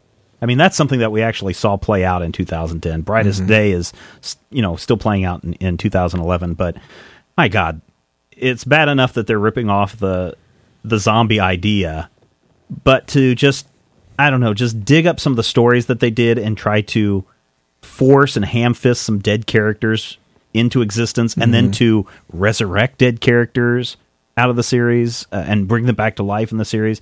Uh, you know lump that in with all of the different lanterns that were doing their thing. And i just saw blackest night as a really muddy mess uh, for 2010 there were moments where it was interesting but for the most part blah matthew Yeah, I, I, I agree with you there. It's not my choice, but I would say the problem with Blackest Night is if death is meaningful, why do we have 17 dozen dead characters and all of a sudden, oh, well, these 12 are back and they're the last ones? No, it doesn't work that yeah way. yeah yeah But death was part of my number four. okay Didn't have anything to do with the characters. This was a bad year for beloved creator deaths for me because Hmm. this year we lost Dick Giordano. We lost Howie Post, who most people haven't heard of. Howie Post created Anthro. mm-hmm. Howie Post also did a uh, regular uh, comic strip whose name escapes me. We lost Al Williamson, who I remember mostly for the Star Wars uh, comic strip. Frank Frazetta. We lost Harvey Pekar. This was a terrible year for me in terms of creators that I liked passing away. And, you know, just, it seemed like every month or two, it's like, oh man, not him too, you know? Yeah. Yeah. Yeah. There were a lot of people that, that passed away. Good and bad people. That sucked. yeah. Rodrigo, what about you? You got something? Yes. Um. So and and it's funny because this got rekindled re- recently. I I went back home for the holidays. Right. Um. And my parents were talking about this show that they had watched and that they hated that they thought was so stupid and had all this stuff that they had seen before. The want list? Uh. Yeah. no. Um. It was no ordinary family. Oh, really? And you know, my parents were saying like, we've seen this stuff before. Yeah, you know, yeah. my dad probably stopped reading comics. You know, back when they when you could buy however many for a single dollar, Mm-hmm. especially if you were buying them in Mexico, because you know because of the dollar differences with the pesos. but anyway, um, it's y- y- you know it was just such a bad show. Like a good idea. Did you watch any of it? I did. I watched Ugh. the pilot Ugh. um, and decided not to watch any more of it afterwards. Um, you know, Michael Chiklis's character is a wimp. The mom comes across as kind of weirdly bipolar, which yeah, which I don't think they meant to do. Um, of course, like the powers are obvious. You know, she's super fast, he's super strong. Um, kid's the super kid's super smart. smart, and the girl can what can she do? Invisible. Turn invisible, right? She's So- a telepath. Oh, Oh, right, telepath. she's a telepath. That's that's what it was. I kept getting this confused with Fantastic thinking- Four. and you're with the thinking of the Incredibles. Yeah, and- exactly. yeah. Which The which is another thing yeah. that it's like this is too familiar. It's too close to the Incredibles, which is sorry, Mela, too close to the Fantastic Four. Um, Well, it's all owned by Marvel. And having the thing play the strong guy didn't help that comparison at all. cer- certainly not. So, and the other thing is like, just as I was watching this, I was like, this is going to be really contrived because having characters who are super duper physically superior and characters whose only power is just being pretty smart. Mm-hmm. Like you are going to have like the story is going to have to get twisted around to make allowances for what is going to happen right. um i don't know it was just like throughout it i was just like well i'm don't feel like getting up and turning this off so i'm just gonna keep watching it but in general it was just it's all like i wish that people would get it through their head that that writers out there just because we haven't seen this on TV doesn't mean we haven't seen this. It's not like people who watch TV don't watch and or don't partake of any other medium. Right. You know, and it's all stuff that we had seen before. Yeah, that's too bad. And I didn't watch any of that. I mean, there's a lot of 2010 television that I just skipped. Yeah. For one reason, because some of it I looked at, like The Incredibles or whatever this family show was, uh, and I just said, nope, I know where this is going. Yep. Um, skipped out on V, skipped out on Flash Forward, skipped out on a bunch, skipped out on the, I think the final season of Lost came out this year. Yeah. And it was just like, I Yeah, don't care to, don't Yeah. care for any of it. Uh, that and my son pretty much rules the TV when it comes to Phineas and Ferb and uh, Yeah. Caillou and all that other bullshit that he watches. So, uh, I made the mistake of saying, "Just how bad can Jonah Hex get?"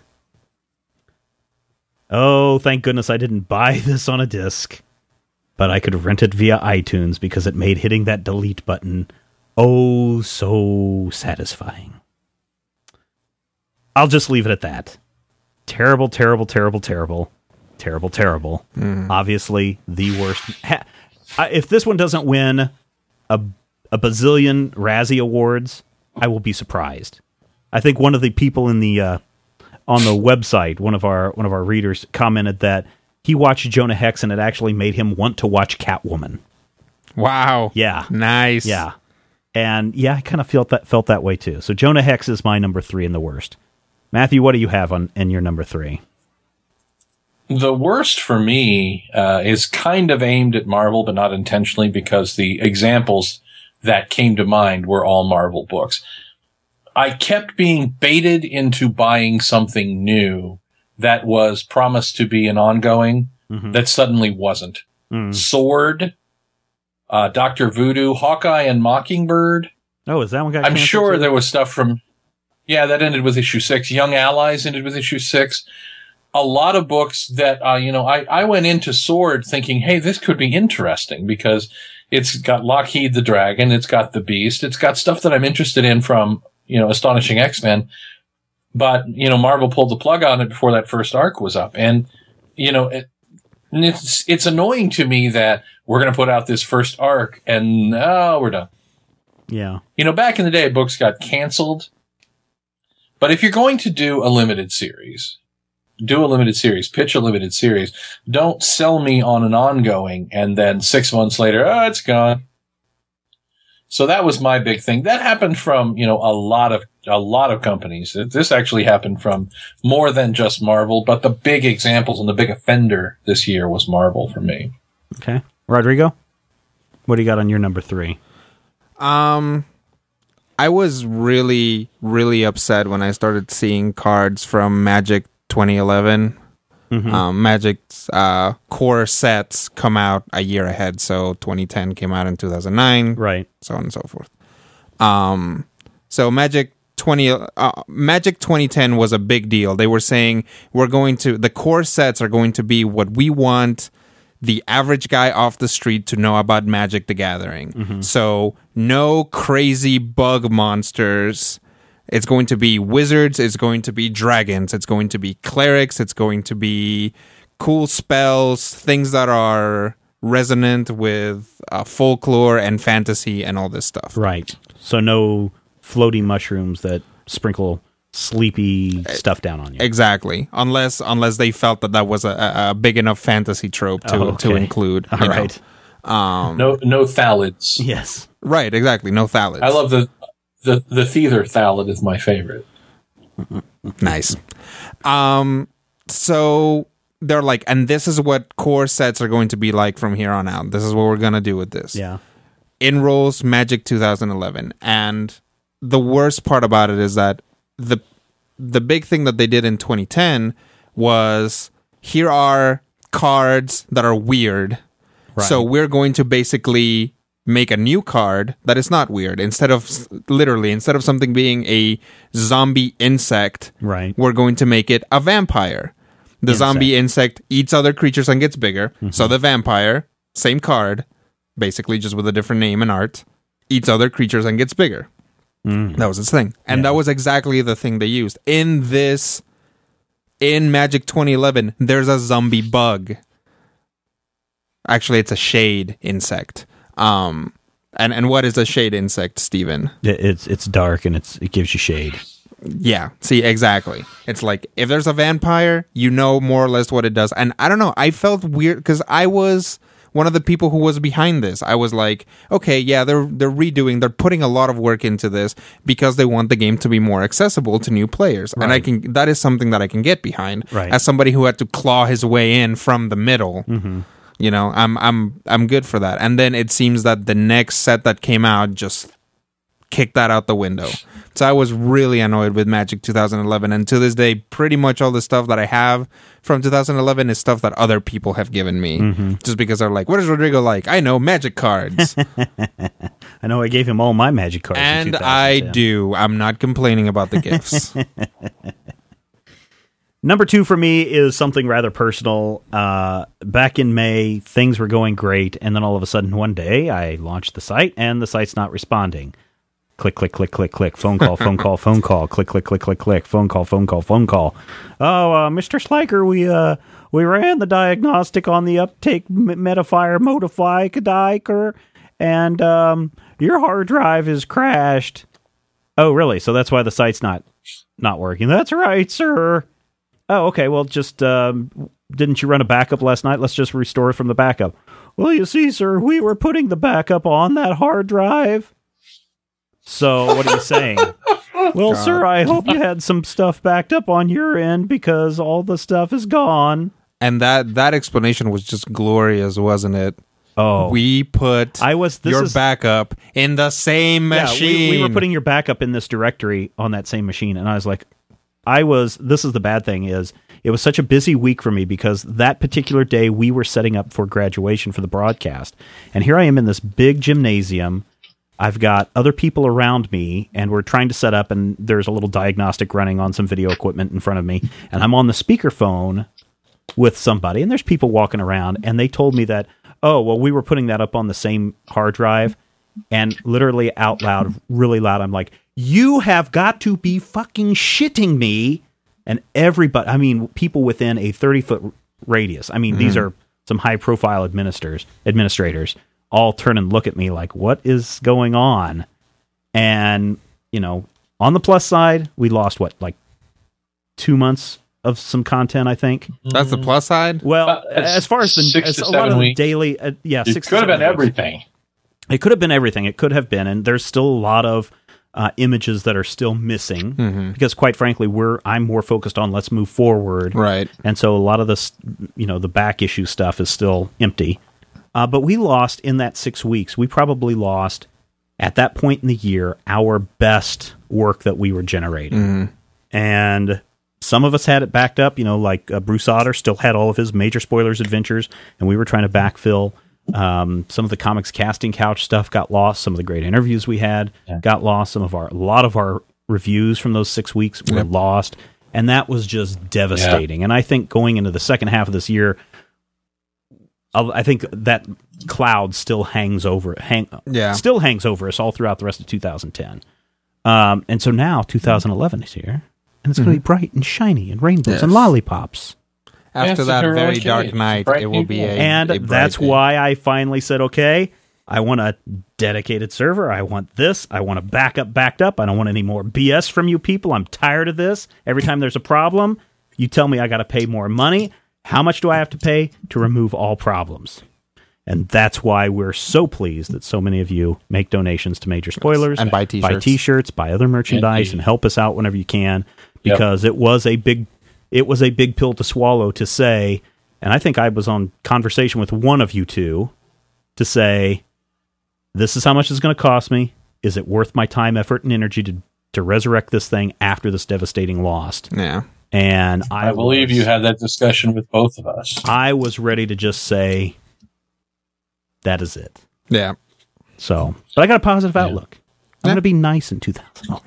and here's that Oh. nice seven second pause from Matthew. So that was my one of my my number two worst moment. Mm-hmm. It really should have been number one, but it was my Yeah. number two worst moment for 2010. Nah, it shouldn't have been number one because it wasn't that big a deal. It in in the in the greater scheme of things, Well, I think as we we, lost push some good five writers. years, ten think- years from now, you know, Yeah. Oh yeah. Yeah. Yeah. Yeah. This is this was going into our big, and it was right at the end of our fourth year, go, starting into our fifth year, and it's just like, ugh, dealing with that. Right at the time, I was dealing with it with, like I said, ten other real world job things going on. Mm-hmm. It was a terrible time. So that's my number two. Matthew, what do you have? I was lucky I had all of my images. But uh, on Yeah. the, actually a similar note, there were a lot of things this year that I felt were kind of neat and good ideas. And hey, I might be interested in reading that. And then they went back to the well and back to the well and back to the well. Notably Blackest Night tie-ins, but seven monthly Deadpool books and now four monthly Green Lantern books and five Avengers titles and 37 and a half Wolverine books. And it wasn't even just, you know, titles or characters. Marvel was like, we're not going to do big events. Yay! Okay. They didn't do big events, but you know what they did last year? They did Nation X and Necrosha and Realm of Kings and Siege and Fall of the Hulks and the Doom War and the Second Coming and the Gauntlet and the Grim Hunt and the Heroic Age and the Thanos Imperative and World War Hulks and Curse the fucking Mutants and Shadowland and the Chaos War. But we don't do big overarching events. DC did an overarching event. It, it was the blackest slash brightest night day and it took over every single aspect of comics for the better part of four months. And while parts of it I love, and there are still issues, you know, individual issues of the Blackest Night core title that are fascinating and fabulous, but there just comes a point where, you know, even, you know, pizza gets tiresome. Yeah. Even, you know, no matter how beautiful a woman is, somewhere in the world there's a man who's tired of taking her crap. Uh, And I think I got I got to be that boyfriend this year. You know, Scarlett Johansson is fascinating and wonderful, but can we find a new topic of conversation? And that, you know, that was a big problem for me. My biggest thing was you can't go back to the well as often as they have been. And it really made 2010 a year that felt like it went forever. Yeah. It did, and man, it just seemed to 2010 was rough. It, was really a rough was. year. And, it- and it's not just me. I mean, people who followed me on Twitter knew what I knew my thoughts on 2010 very Mm-hmm. clearly. Um, and but I was surprised at the number of other people that just said, "Yeah, f you to 2010 as well." So, Rodrigo, number two for you. Um, for me, it's gotta be, and and this is all just kind of like the episodes that I've seen, um, this year. The whole is it Seth MacFarlane? Is it Seth? Yes. Um, Ovra, you know, Family Guy, uh, The Cleveland Show, American Dad. Um, I'd like ah, I'm just so tired of it Right. you know and uh, you know it's like hey man if you don't like it you don't have to watch it but i'm like you know it's around and it's available so you know i'll put it on It's always on. it is always on some some seth macfarlane show is on somewhere and i just and first off it's all the same show Yes. it really is. Yes. There are minor tonal variations, but I think American Dad has sort of done a good job t- at, at not being exactly Family Guy, mm-hmm. but the Cleveland show certainly hasn't. oh yeah. yeah. It is, and Cleveland is not slowly because I think there's only been two seasons. Um, is very like Cleveland. The character himself is very quickly becoming Peter Griffin. Like he acts the same way. He is, you know, has the same like, oh, I'm a ridiculous man kind of overdone thing. Like, Right, oh, I like guy stuff, girl stuff is stupid. I am kind of weirdly condescending to my kids. You know, it's the same character right. you know his his friends like his drunken friends fill the same role that even Cleveland Cleveland himself filled back in the other show Mm-hmm. and you know it's like it's the same stuff and I'm just so done with it Yeah. but it won't go away For you know, for the and there's time, more of it coming For the longest time, I I st- would have Simpsons as a show that we would watch, even though Mm-hmm. I it's it hasn't been funny since Conan left the uh, the writing staff of The Simpsons. But I would still watch it. 2010 was the year I was just like, don't even care to come back. See, Please, TiVo, do not download any more of the Sunday night animation block at all. Yeah, see that's funny because this year I actually kind of did get back into The Simpsons just because they were available on Hulu, and eh, I mean Yeah. they still have Oh, the I- I same can problem understand of sure. not not following through on a storyline. Mm-hmm. Kind of like they, you know, they have always have two ongoing storylines, and one of them is just completely ignored Yeah. Halfway through. But yeah, whatever. All right. Now to our number ones, our number one worst things of the year. And I can sum mine up in one word Batman. Hmm. Everything about Batman in 2010 has just been an uber disappointment. From Battle of the Cowl to Batman Inc. to The Return of Bruce Wayne to Let's Trip Through Time. Whatever is going on in Batman you, you know, Matthew could tell me. He, he he could tell you back when we were in college that Batman was like the thing for me. Mm-hmm. I mean, it's Batman, Batman, Batman, Batman, Batman, Batman. Oh, all Stephen reads is Batman. like Batman. I was a Batman.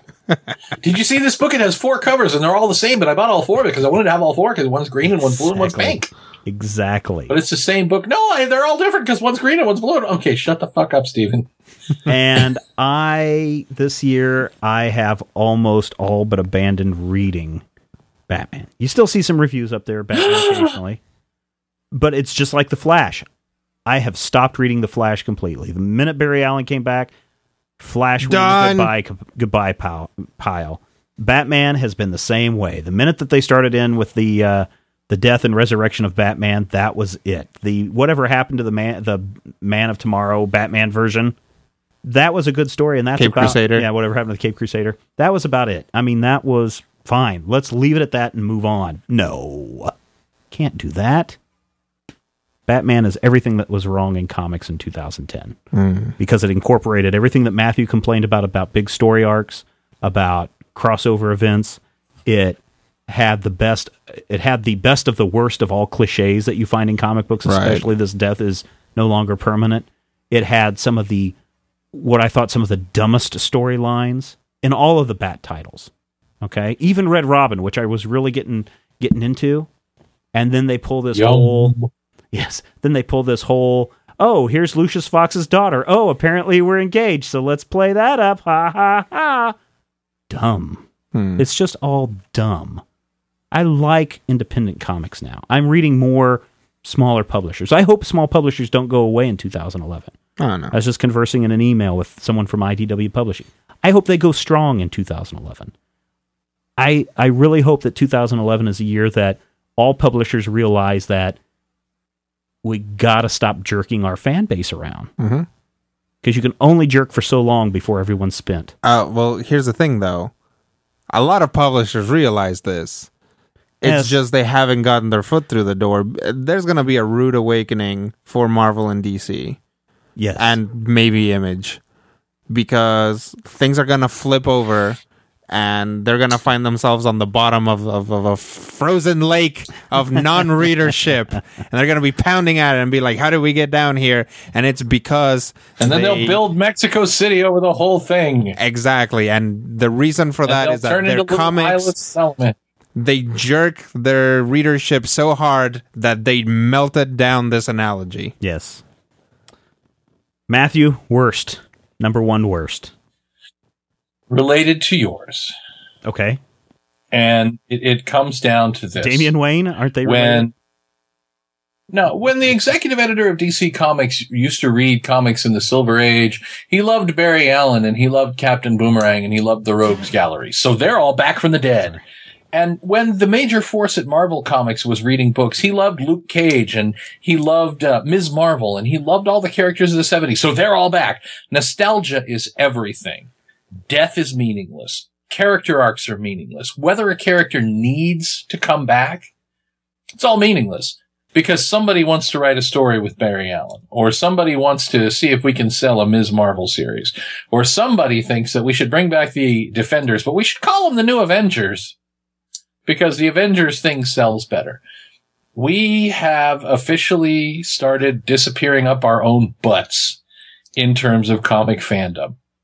And there's going to have to come a point where we stop rehashing that what's gone before and do a new story. Killing Barry Allen was probably not a new idea, but it did something. It made Barry Allen something that he never was. And now that's undone. And you can't unring that bell. You can't kill him again. Even if you do, it's not going to be, it'll never have the Well, same thing. and that's why I said I, I enjoy reading a lot of the smaller publisher stuff. I mean, Image is, you know, Image and Dark Horse I think vied for number three this year, really, with IDW even. Right. But you know, f- discovering Chew and reading Chew, Yeah. um, Atomic Robo, um, you know, uh, Mouse Guard. Key, Mouse Guard, all these, you know, little and not little publishers, but smaller publishers. What kind of Boom creator-owned project kind Boom of things? Studios stuff. You know, that's all more interesting to me than what's going on in Marvel or DC. And don't get me wrong, I still love Marvel hmm. and I still love DC, but it's just like whatever. But as you know, and this comes back to the discussions in the forums where people are like, the only real Justice League are X characters. Well, no, Right. That's your real Justice League. If I went back to Justice League of my youth, I'd be resurrecting Vibe and Steel, except I know that I'll never catch that lightning in that bottle again. Nostalgia is just, you know, it's, it's a cycle. It's masturbation. And we are in a point where literally the majority of comics coming out right now are things we've seen before and people buy them because we've seen them before. And that's their selling point. Mm-hmm. And we can't, you know, we can't keep going through this cycle of, I remember this when X happened. Well, let's do that story again. No, you can't. Yeah. Rodrigo, what about the worst for you? Wrapping up our worst section of the show. This is going to be a longer show this week, ladies and gentlemen, but Rodrigo's back and we have to goof around a little bit more. Yes. More goofing in 2011. Less content, more jokes. Waka No. waka. Um, Hey, let's, hey, Hey, let's- for some let's of us, the that. jokes are the content. Batman butt. you get me every time. no, um, my, the number one worst thing for me this year was actually Clash of the Titans. Ah, the movie Clash of the Titans. Yeah. Just because I'm such a huge fan of the original Clash of the Titans, Yeah. and I knew I was like, oh god, I want this to be good, like more so than Scott Pilgrim, more so than Iron Man Two. I really wanted Clash of the Titans to be actually good, to actually be a cool reimagining of. And I'm just gonna stop now because it makes me so angry. and my mom told me she's like, oh no, they have that stupid looking kraken. I like the old kraken. And I'm like, Mom, this kraken can be cool. And she's like, No, it is a stupid kraken. Is that what she said? Yeah, Your mom is cool. I, I know. We got to get her on the show. we got to get her on. Rodrigo's mom should be a recurring character. She should be. Oh no, I'll I'll get it next time I go back home. Just for that impression. I'm just next time I'm back home I will not eat. Um no, please, Mrs. But- Lopez, but- feed your child. Yeah, but she was right. I mean, and and I didn't want to see it, and it was just so terrible, and and and it was just so bad. Like it wasn't just like, oh, they took Clash of the Titans and they turned it into a Well, space opera, and it shouldn't have been. Like it's like the the whole theme of like gods have always ruled. And now humans are rising up but they still get help from the gods and then they just defeat the bad guy but the gods are still in charge. Hmm. Like they didn't even follow through on their own on the premise. Yeah, on the full story. Yeah. blah. Also the, you know they had hades and he only s- stuck like this the whole time. And it was really annoying and hard to understand him. And this the kraken was stupid it was just bad it was it was just bad and i'm sad that i spent money on it but I owed it to Harry to uh, Harryhausen to to go see the next movie, and you know, luckily Harry his is still his his was still to very Harry Hamlin. Let me ask you this: Is this a movie Harry that's Hamlin so was in bad that in thirty years people are going to say this is so bad it's it's awesome? Kind of like Evil Dead. See, it's so the problem with it is that it's so full of cliches, Mm-hmm. Um, and it's so difficult to follow. Like there is craft to Evil Dead, Right. you know. There is there there's craft to Plan Nine, Right. Um, there's craft. There, there's even something going for Gymkata, you know. But Clash of the Titans is bland. Is just every movie cliche thrown in there, and and wrapped up in like.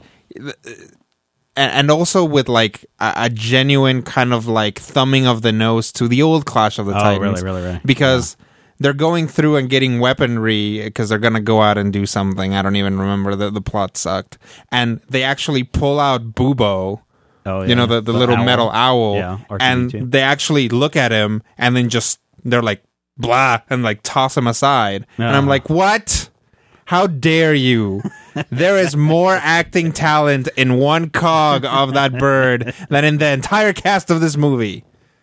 Well, without with the exception of uh, Qui Gon Jinn, who Yeah. who who played a terrible character, who and like Zeus turns into a bird, right, to fly around. So what does he turn to? An eagle. But what kind of eagle? A bald eagle, American which there aren't any in Greece. Boom, boom, boom. Exactly. It's American like audiences are gonna love this. American it's bald eagle. like they weren't even paying attention because it's not like it's a we- it's even a weird statement if you analyzed it, which they didn't. Also, the star filter on Yes, all the uh, gods. what- yes, yeah, and all the gods was just like migraine inducing.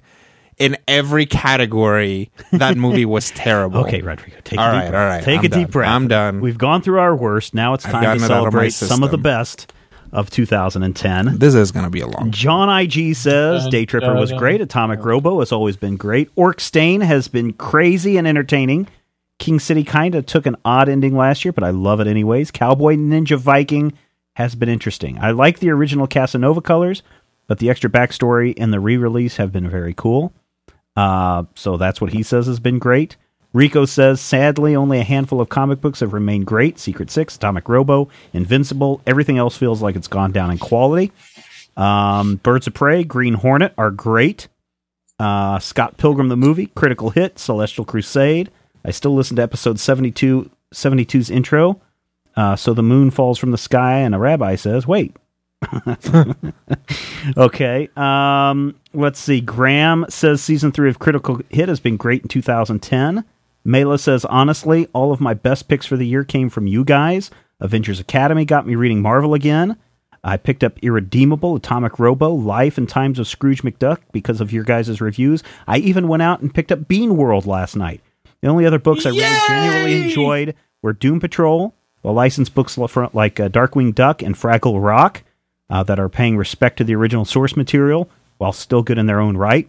Marvel and DC just seemed to be an endless string of crossovers I really didn't care about anymore. So thanks for recommending so many great alternatives.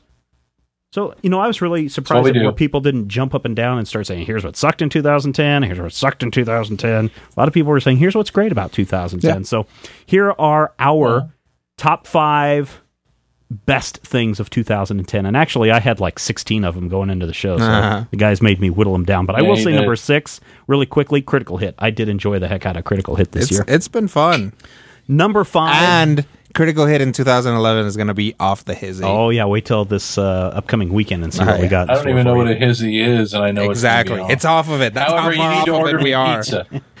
Number You need to order me, me. pizza because I have to take off work. Number five for me, Cartoon Network's Friday Night Cartoon Pack. Batman Brave and the Bold, Sym-Bionic Titan, oh, Generator Rex, uh, Star Wars: The Clone Wars. That is a you know, sit down in front of TV time shouldn't just be sit down in front of TV time and just veg out or everybody goes and do their thing. To me, TV time has always been we need to sit down as a family. It's almost like dinner time where you sit mm-hmm. down as a family. TV should be a time where the whole family can sit down and enjoy something. And that Cartoon Network block of shows on Friday night that goes from 6 until 8 o'clock where was a great time for me and my son and my wife to just sit down and enjoy something together, something that I could get a kick out of, something that my son would certainly get a kick out of as many times as we've watched Batman the Brave and the Bold, and my wife could sit there and go, "Huh, that's interesting." You guys are watching too much TV. but you know, at least she would be interested in what's going on, asking questions about comic book characters or asking questions about Star Wars and enjoying some stories over others and getting into Sym-Bionic Titan. Mm-hmm. That that block it's unfortunate that it's going to change in the next year because the batman brave and the bold is going into its last season. Mm-hmm. Because that is a fantastic block of family fun television. So that's my number five matthew Number five, number five, number five, number five. Number five for me is a very selfish one. Go ahead. Selfish is fine. A lot of my books, a lot of my books changed to a three ninety nine price point in 2010, and a lot of those books are switching back. So a slight, even a slightly lower price point, is a good thing for me going forward. You know, even if it's something that's mostly ceremonial as it seems to be, and there are still going to be three ninety nine books, and you know, there's going to be me bumping into my mic unexpectedly with my elbow. but I think that having even just and and even if they're just saying, "Yep, the rent is too damn high," Uh-huh. it's good to see the companies admitting this because you know the only thing we've heard in the past couple of years, and Joe Quesada came out and said it: "We're just testing what the market will bear. We'll charge whatever the heck you people will pay." well, and they Well- are not coming forward with the number of books that they're lowering to 299 in 2011. Hmm. As far as we know, there's only They don't like a have to. smattering They're of t- Marvel. titles. So They're Marvel; they'll do whatever Yeah. they do. good. 299. Love it. Love it. Rodrigo, number five. Number five. Um, I did spend some time bashing um, Magic 2011, but there was another good thing that came out of Magic in 2010, which was um, Harry Potter. n- I, I meant Magic the Gathering. oh, Magic the specifically. Gathering, okay. No, Deathly Hallows kind of sucked. I haven't seen it um, Rise of the Eldrazi was a good set. Um, it is all about gigantic creatures Mm-hmm. um, and being able to play them and being able to get them out there. Because there's a lot of emphasis in Magic on control, and it's hard to commit to casting a very large creature um, because it can be a, a gigantic creature is just as easily countered as a tiny creature, and you know something very expensive is just as easily countered. So, um, you know, Rise of the Eldrazi did a lot to get big creatures out faster, and big creature decks are something that I really like. Um, a lot of good options, a lot of cool things. You know, uh, I'm still not crazy about level up, but what are you gonna do? Um, in general, it is a very cool set. Good art, excellent, like, excellent art direction, good mechanics. I'm, I was very happy with it. Cool. All right, number four for me. Uh, there are few comic books that came out this year that I would literally get excited about sitting down and reading. Oh, ooh, this one's out. Oh, ooh, this one's out. One of those is Locke & Key from Joe Hill and uh, Gabriel Rodriguez. Loved it. Loved every minute of Locke & Key that came out this year. I believe the series ends this year, and I'm going to be very, very, very sad when that series is over. On the plus side, it may get to television in 2012, so maybe by the time it's ending, it will pick up on in TV and I can relive the joy again. Locke & Key, fantastic people. Go up and pick up the first trade. Welcome to uh, not Hill House. W- welcome to Lovecraft. Um, I hope you love it. I know some of our listeners have picked it up based on my ramblings and rantings and and and everything about it. It is a good series. Matthew number four. Number four for me is actually related to your number four. Uh, the last couple of years, but 2010 specifically, has brought a proliferation of non superhero books that I enjoy month in and month out. Uh, Chew is a new one. Uh, Yeah, Locke and. Key, I think, started in 2010. Some of the ones that are still running that I love, Proof, House of Mystery, Fables, even the big two are doing non superhero books. And they're doing them really entertainingly, and they're doing books that I'm enjoying. And it's come to the point where we're actually seeing superhero books being non superhero books. Secret Avengers, to some degree, is a superhero book that is not a superhero book. So mm-hmm. I like the fact that we're getting away from everything having to be a guy in a cape who punches out a guy in clown makeup. Yep. Rodrigo number four. Number four for me, it's actually specifically Darkwing Duck from Boom, Boom, Studios. Yeah. Yep, it's like I read the first issue to review it here, then didn't read it. I was like, oh, this looks good, but didn't get around to reading it, and then was kind of scrambling to review something for a later uh, show, and I was like, oh, that's it. I'm just gonna review the latest Darkwing Duck, and I'm just going to sit down and read everything from issue two all the way to issue like 6 and it was fantastic. And sitting down and reading the whole thing was really great. Um, this is, I mean, just the idea, like Darkwing Duck and and its fellow Disney Afternoon brood were an interesting experiment because they were a little bit smarter cartoons, Right. for kids. You know, they were a little bit for for slightly older kids than a lot of Disney stuff had become at that point. And this is kind of taking that to the next level. It's Darkwing Duck for us, for a slightly more adult audience. It can still be enjoyed by kids, obviously. Right. Um, although you'll have to track down a lot of DVDs if you want to have if you need a kid to have the backstory for it. Yeah. Um, but um, it was really great. The characterization is great. All the all the characters that I loved are still there. Mm-hmm. Um, and they're doing new things and they're doing new interesting things. And while they go along at it, they're poking fun at other Disney stuff, at superheroes, at comic books, at superhero movies. It's it's just it's positive and it's strong and it's smart Mm-hmm. And it's still a Disney property. Excellent.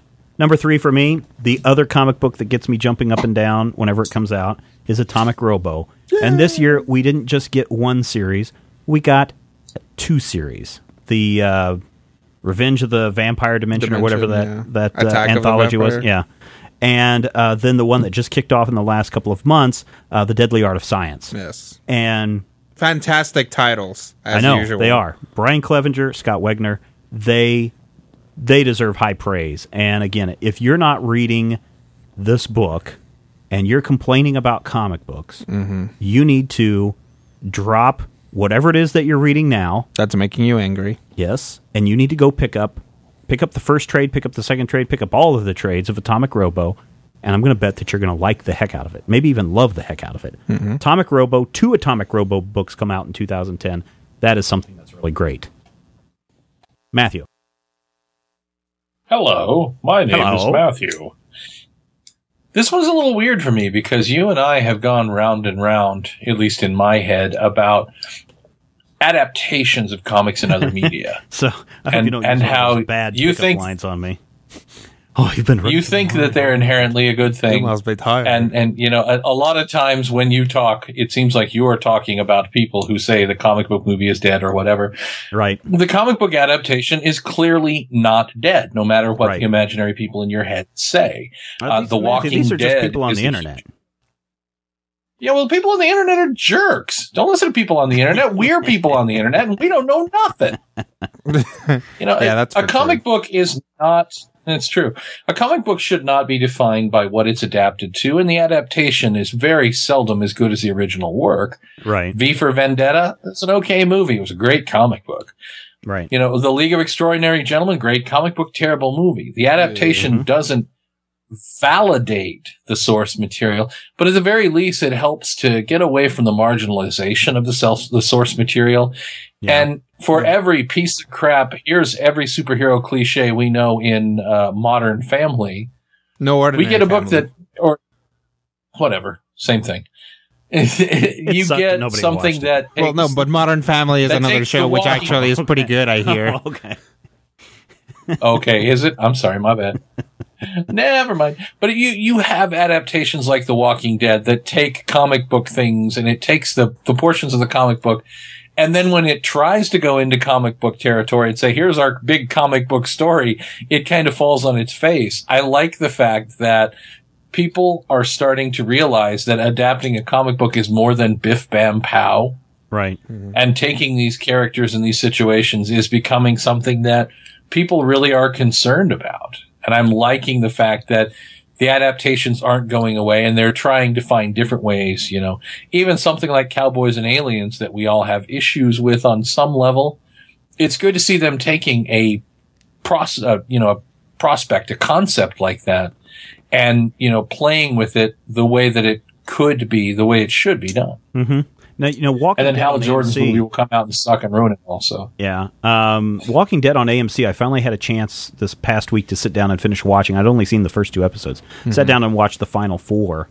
And I was very surprised at how that series turned out as a good adaptation that didn't follow the source material exactly, because that would be incredibly boring, but went in a direction that was faithful to the source material. And by the end, kind of brought it back around to you know, kind of where the comic books were at Mm-hmm. by you know issue six or whatever by the first big arc, and I like that a lot. I like that that adaptation. That was actually in my top ten. It was very good. Rodrigo, number three for you. Number three for me, um, the it's probably Doctor Who. Yeah, Um, this also in my top fifteen or something. Yeah. like yeah, it's on you're on your top twenty-seven. yeah. Um, I think I've I've accepted Matt Smith. Um, okay, I, I still think that you know David Tennant is probably always going to be my doctor, Mm-hmm. but that's okay. You know he wasn't bad, and I think there was there was a part there was some I don't even remember which one is on, but there's a moment for me after, and, and it happened for me with David Tennant after Eccleston left, and it happened again with Matt Smith, where I was like, the previous Doctor would have never said that, and that's a good thing. And uh, there was this thing where they were talking, and somebody says something like, "Oh, so we're they're not actually vampires; they're actually alien fish, or something like that," and he's like, "Quite," and then just keeps going. I mean. Possibly previous doctors would have said that, Yeah, but that's yeah. not a tenth doctor thing to say. Right, right, you right. know, right. That's So- the second Doctor thing. Right, right. So it's like, boom, there he is. That's who he is. I was into it. Um, I think that there's been this necessity to involve the sonic screwdriver so much more. Like, I wish that it was still just a magic electronics wand. I don't, I don't see the, I don't understand why he points it at people and then takes readings with them or of them with like he could have another gadget that does that yeah. um, but that's a writing thing, and that's a minor pet peeve. All right. Um, I'm I, I I I still dig Doctor Who, and I'm looking forward to this new season. Did you watch Christmas special? I did watch the I Christmas didn't- I haven't special. had a chance to watch that yet. it was pretty all right. Excellent. Uh, number two for me, Major Spoilers Costume Contest, another Major Spoilers thing. Just had tremendous, tremendous talent contribute stuff this year. And I think next year it's going to be even bigger. And by bigger, I say we gave away an iPod Nano this past year. 2011 will be bigger. Nice. So- start start working on it now, you guys. Who misunderstood. The one young lady who misunderstood, send us a picture of you out of your costume. Major Spoilers Costume Contest is so much fun. It's so much fun doing that every year, even though it's stressful going, oh my God, is anybody going to send anything in? And then, boom, a babillion people send in some and, and usually stuff. pretty close to the deadline too. Yeah, so yeah, we're scrambling to be like, Yeah. and they're all fantastic. So we're like, how are we going to pick yeah, who yeah, yeah. like who the finalists are going to be? Yep. And it took us a while to do all the calculations and tabulations and everything, but uh, came out great, gave away some fun prizes, and we'll have something even bigger in 2011. Matthew, number two for you. I think this year the three of us should dress up as Hank and Dean Venture, and I'll be Henchman 21. Okay. Yeah. Yeah. For me, it was more of an esoteric thing for my number two. In 2000, probably six, seven, eight, and nine, it seemed like everything was coming from the same place. And in 2010, we started to see a focus away from Geoff Johns and Brian Bendis. Don't get me wrong, I love Johns and Bendis is a great dialoguer and he has some really great stories, but for about four years, every single thing, especially the big things, had some taint of Johns or Bendis. And now we're starting to see, you know, writers like Matt Fraction, whom I love to death, taking the center stage. We're seeing characters who wouldn't normally get the thing because, you know, it's all about Johns and shut up, Stephen. What? Stephen is laughing Yeah, about it- Brian Bendis' childish. He is. You know why? You know why he's laughing, right? It's because it's because you said taint. I know. You're a terrible person. Uh, for Grow me, up, though, grow up, you immature man child. No, move with on. With more people involved, with more people involved, it can only mean good things because mm-hmm. it won't be the same, you know, the same sensibility every single month. It won't be Bendis and Loeb and, you know, Brad Meltzer and Geoff Johns writing everything. Hopefully we'll get more of a perspective and we'll get to a point where we're getting away from some of the pitfalls that comics have been in for the last half decade. All right. Rodrigo, number two for you. Number two for me, yes. no. Um, I thought that Toy Story 3 was actually really good. Quentin Tarantino named it his number one movie of 2010. It's it kind of is my number one movie of 2010, and that's saying something if it beats Scott Pilgrim. Yeah. Um, it it What hit does all, Buzz like, Lightyear look like?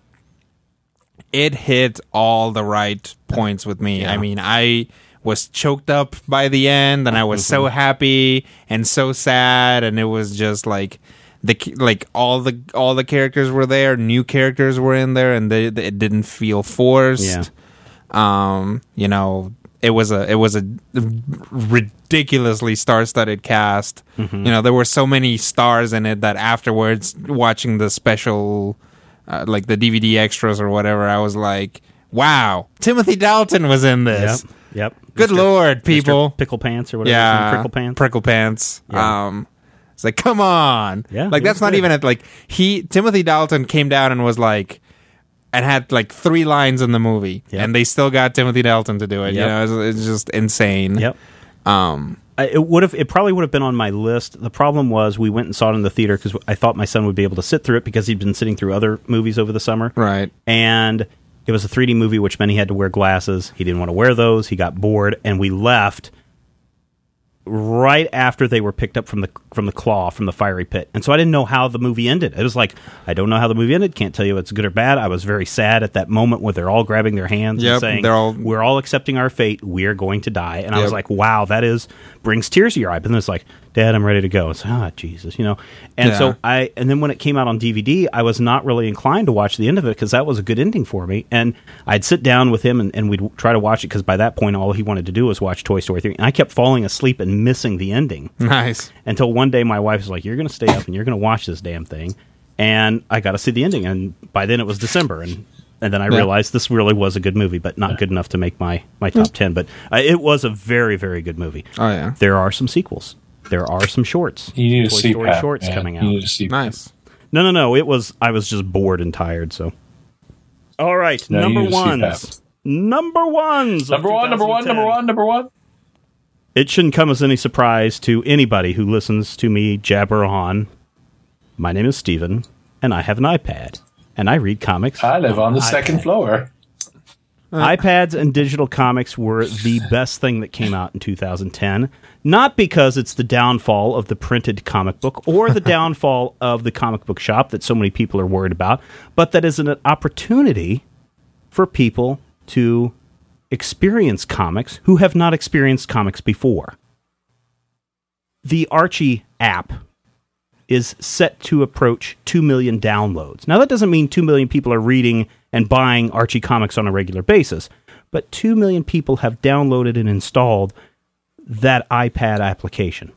Comixology is in the top 10 applications downloaded for the iPad in 2010 that that's a whole new audience that is and many of them scott johnson being one of them. He i mean he's always kind of been into comic books but he and i have been talking lately and he's like you know ever since the ipad come out i've really gotten back into comic books and has been mm-hmm. shelling out a crap ton of money for comic books.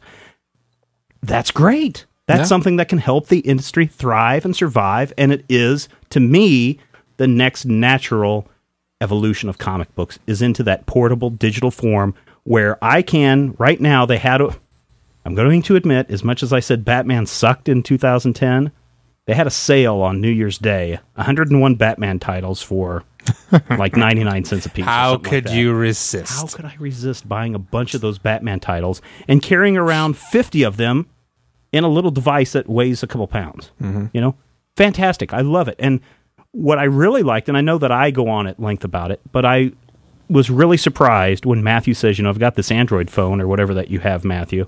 I downloaded a digital comic book and it wasn't bad. So that's why I think the iPad is the best thing to happen in pop culture and comics in 2010. Matthew. My name's Steven and I have an iPad. I think for There's a costume contest in 2011. a costume contest on the iPad. Yes, there's a costume contest on the iPad. Moving Five on. bucks says somebody could dress up as an iPad. Uh, hey, this is not critical hit. You do not have ultimate authority to uh, to d- veto my topics of conversation. Sorry. Number one, Matthew. How Matthew. dare you? Number one, number one, number one. For me, it's a little sappy too. It's it's sappy about people and not about you know soulless machines that are going to Sure. destroy all Take the over the things that we've collected for the last years. yeah, 30 kill years. us all in our sleep. Um, for me, 2010 was really the year where the major spoilers experience kind of exploded for me. Because we've always had an interaction with the, the readers and the spoilerites, but I think it was about the time of the crash that I realized how important this is to people other than, you know, just the three of us and the critical hit guys. And sometimes it feels like you're in a vacuum.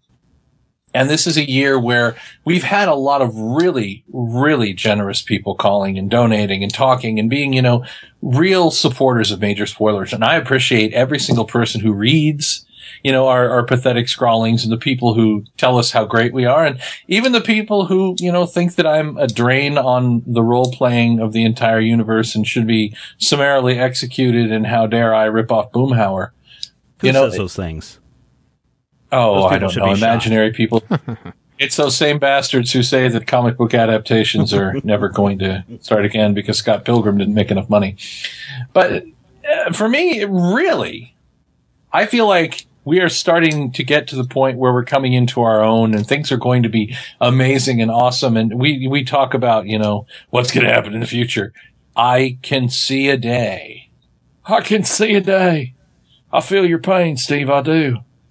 But I can see a day when we build a bridge to the 21st century. And since we're already there, we'll have to build a bridge back to the 20th century and again over to the 21st century again, where major spoilers could become something truly awesome.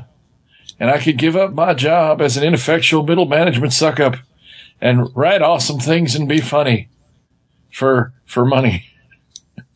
Wow, So, Billy I like Carter. that. That's that's a great that's a great thing, Billy Carter. Thank you, thank you so much for that for that thought and sentiment. Steven, one final thing.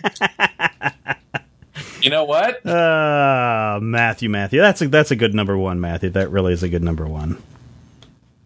Rodrigo. For me, and it's kind of weirdly late to the party, but Twitter was really uh, like I went in in 2009 from joining Twitter to like quadrubajillioning my my followers. Yeah. and I usually follow everyone who follows me, so we kind of follow each other in a circle, which is awesome. Um, Duck, duck, goose. Yep. Um, and the the funny thing is, is that I was like, oh, Stan Lee's on Twitter. Oh, Gail Simone's on Twitter. Oh, all these awesome people are on Twitter. And I've slowly started filtering out all the celebrities that I started following. Because a lot of the time they don't have all that interesting stuff to say, or they actually annoy me, or you know stuff like that. So Right. most of the conversations that I have on Twitter nowadays are just with spoilerites. Um, Yeah. that you know they'll say something funny about their kids and i'll be like ah your kids are funny um you know and then bring that back to something that's about me Um, but twitter has been a really enjoyable experience and of course um the 2010 uh, twitter bubble has sealed because now twitter is no longer allowed where i work. Oh, um, so um, I won't I won't be able to do any basically any daytime tweets anymore, um, unless my schedule is different on a particular but day. I thought you guys were supposed to make like Twitter part of your promotional stuff. well, it is. Facebook So all of that I'm I'm stuff. guessing they figured out how to block it on To everybody. you? Ba- yeah, basically block it on everybody's computer except for the head of marketing. Um, and you know, and that's that. Because Facebook is blocked and YouTube is blocked, and I know that we use all three. PBS, let me tell you something. A good Rodrigo is a happy Rodrigo, Mm-hmm. and long render times where Rodrigo is sitting around doing nothing is bad, bad news Yep. for all of us. so please unblock Rodrigo's Twitter. Yeah, because we can't stand another spree killing. There aren't that many hobos in western Kansas. And, you know, Russell is very small. If he starts murdering again, I mean, he could wipe out a third of the population in an afternoon. It has been a, uh, you know, again, kind of repeating what Matthew had said, it has been a wonderful year working with everybody who's been part of Major Spoilers in some way, shape, or form this past year. and um, I really do look ahead, want to be excited and look ahead to 2011. Didn't start off great. Some of you who followed my Twitter or see my Facebook posting know how my first real day of 2011 started off. Um, but it's only that means it's only going to get better, right? All right. Um, speaking of 2011, the weekend show. I know this one went really long. The weekend show. We're going to give us give you our predictions for 2011, what we are looking forward to, what we think will happen in 2011. That's on the weekend show, and then next week we're going to be talking about Aphrodite Ix from uh, Top Cow. what? It's not. It's not Aphrodite X. No. Because no, it's Aphrodite Xi. You, are Oh. uh, dyslexia. is Kai, do I got my, my Greek lettering all the wrong Latin. again? Oh no, it's Aphrodite Yes. nine next week because we know that you like uh, shiny, sexy robots, and we do too. We'll talk with you next time. If you have any questions, comments, topic ideas for future shows, or would like to sponsor a show, send an email to podcast at majorspoilers.com. Visit Major Spoilers at majorspoilers.com and be sure to check out the Major Spoilers Forum. You can also follow Major Spoilers on Twitter at twitter.com slash major spoilers and on MySpace at myspace.com slash major spoilers. If I had the X-ray vision of a Superman, I could save a few bucks and stand around and read through the covers of the comics on the stand. But although every other page would be backwards, I suppose I could still read the evens and the odds. Well, I don't know. Guess I haven't thought this all the way through. Plus, as soon as the comic book store guy knew, he kicked my butt out on the corner. What a major spoiler! What a major spoiler! Think about a better way? If I was hulking green or gray, I could just bust through that brick wall, take their comic books away. But then the little meat would deal with all the tanks and bombs and guns. Have you ever tried to read a series with all that going on? Guess I need to rethink this plan. How would I back and board my comics with such huge hands? Guess I already told ya. What a major spoiler! What a major spoiler! Yeah, yeah, yeah! What a major spoiler! What a major spoiler! If I'm Stark Raven rich like a man of iron, might not be surprised to find that I might actually have the heart cold to follow an entire storyline. But would I really even need to read up on all those escapades? I mean, who needs such distractions when your sister's such a babe? But the downside is such a beast. Being shot up in a fun, be in the Middle East with a King Santo and soldier. What a major spoiler! What a major spoiler! Yeah, yeah, yeah! What a major spoiler! Whoa, whoa, whoa, whoa! What a major spoiler! This is where you would hear a cute kid, but they're all asleep right now. Copyright 2011. Woo!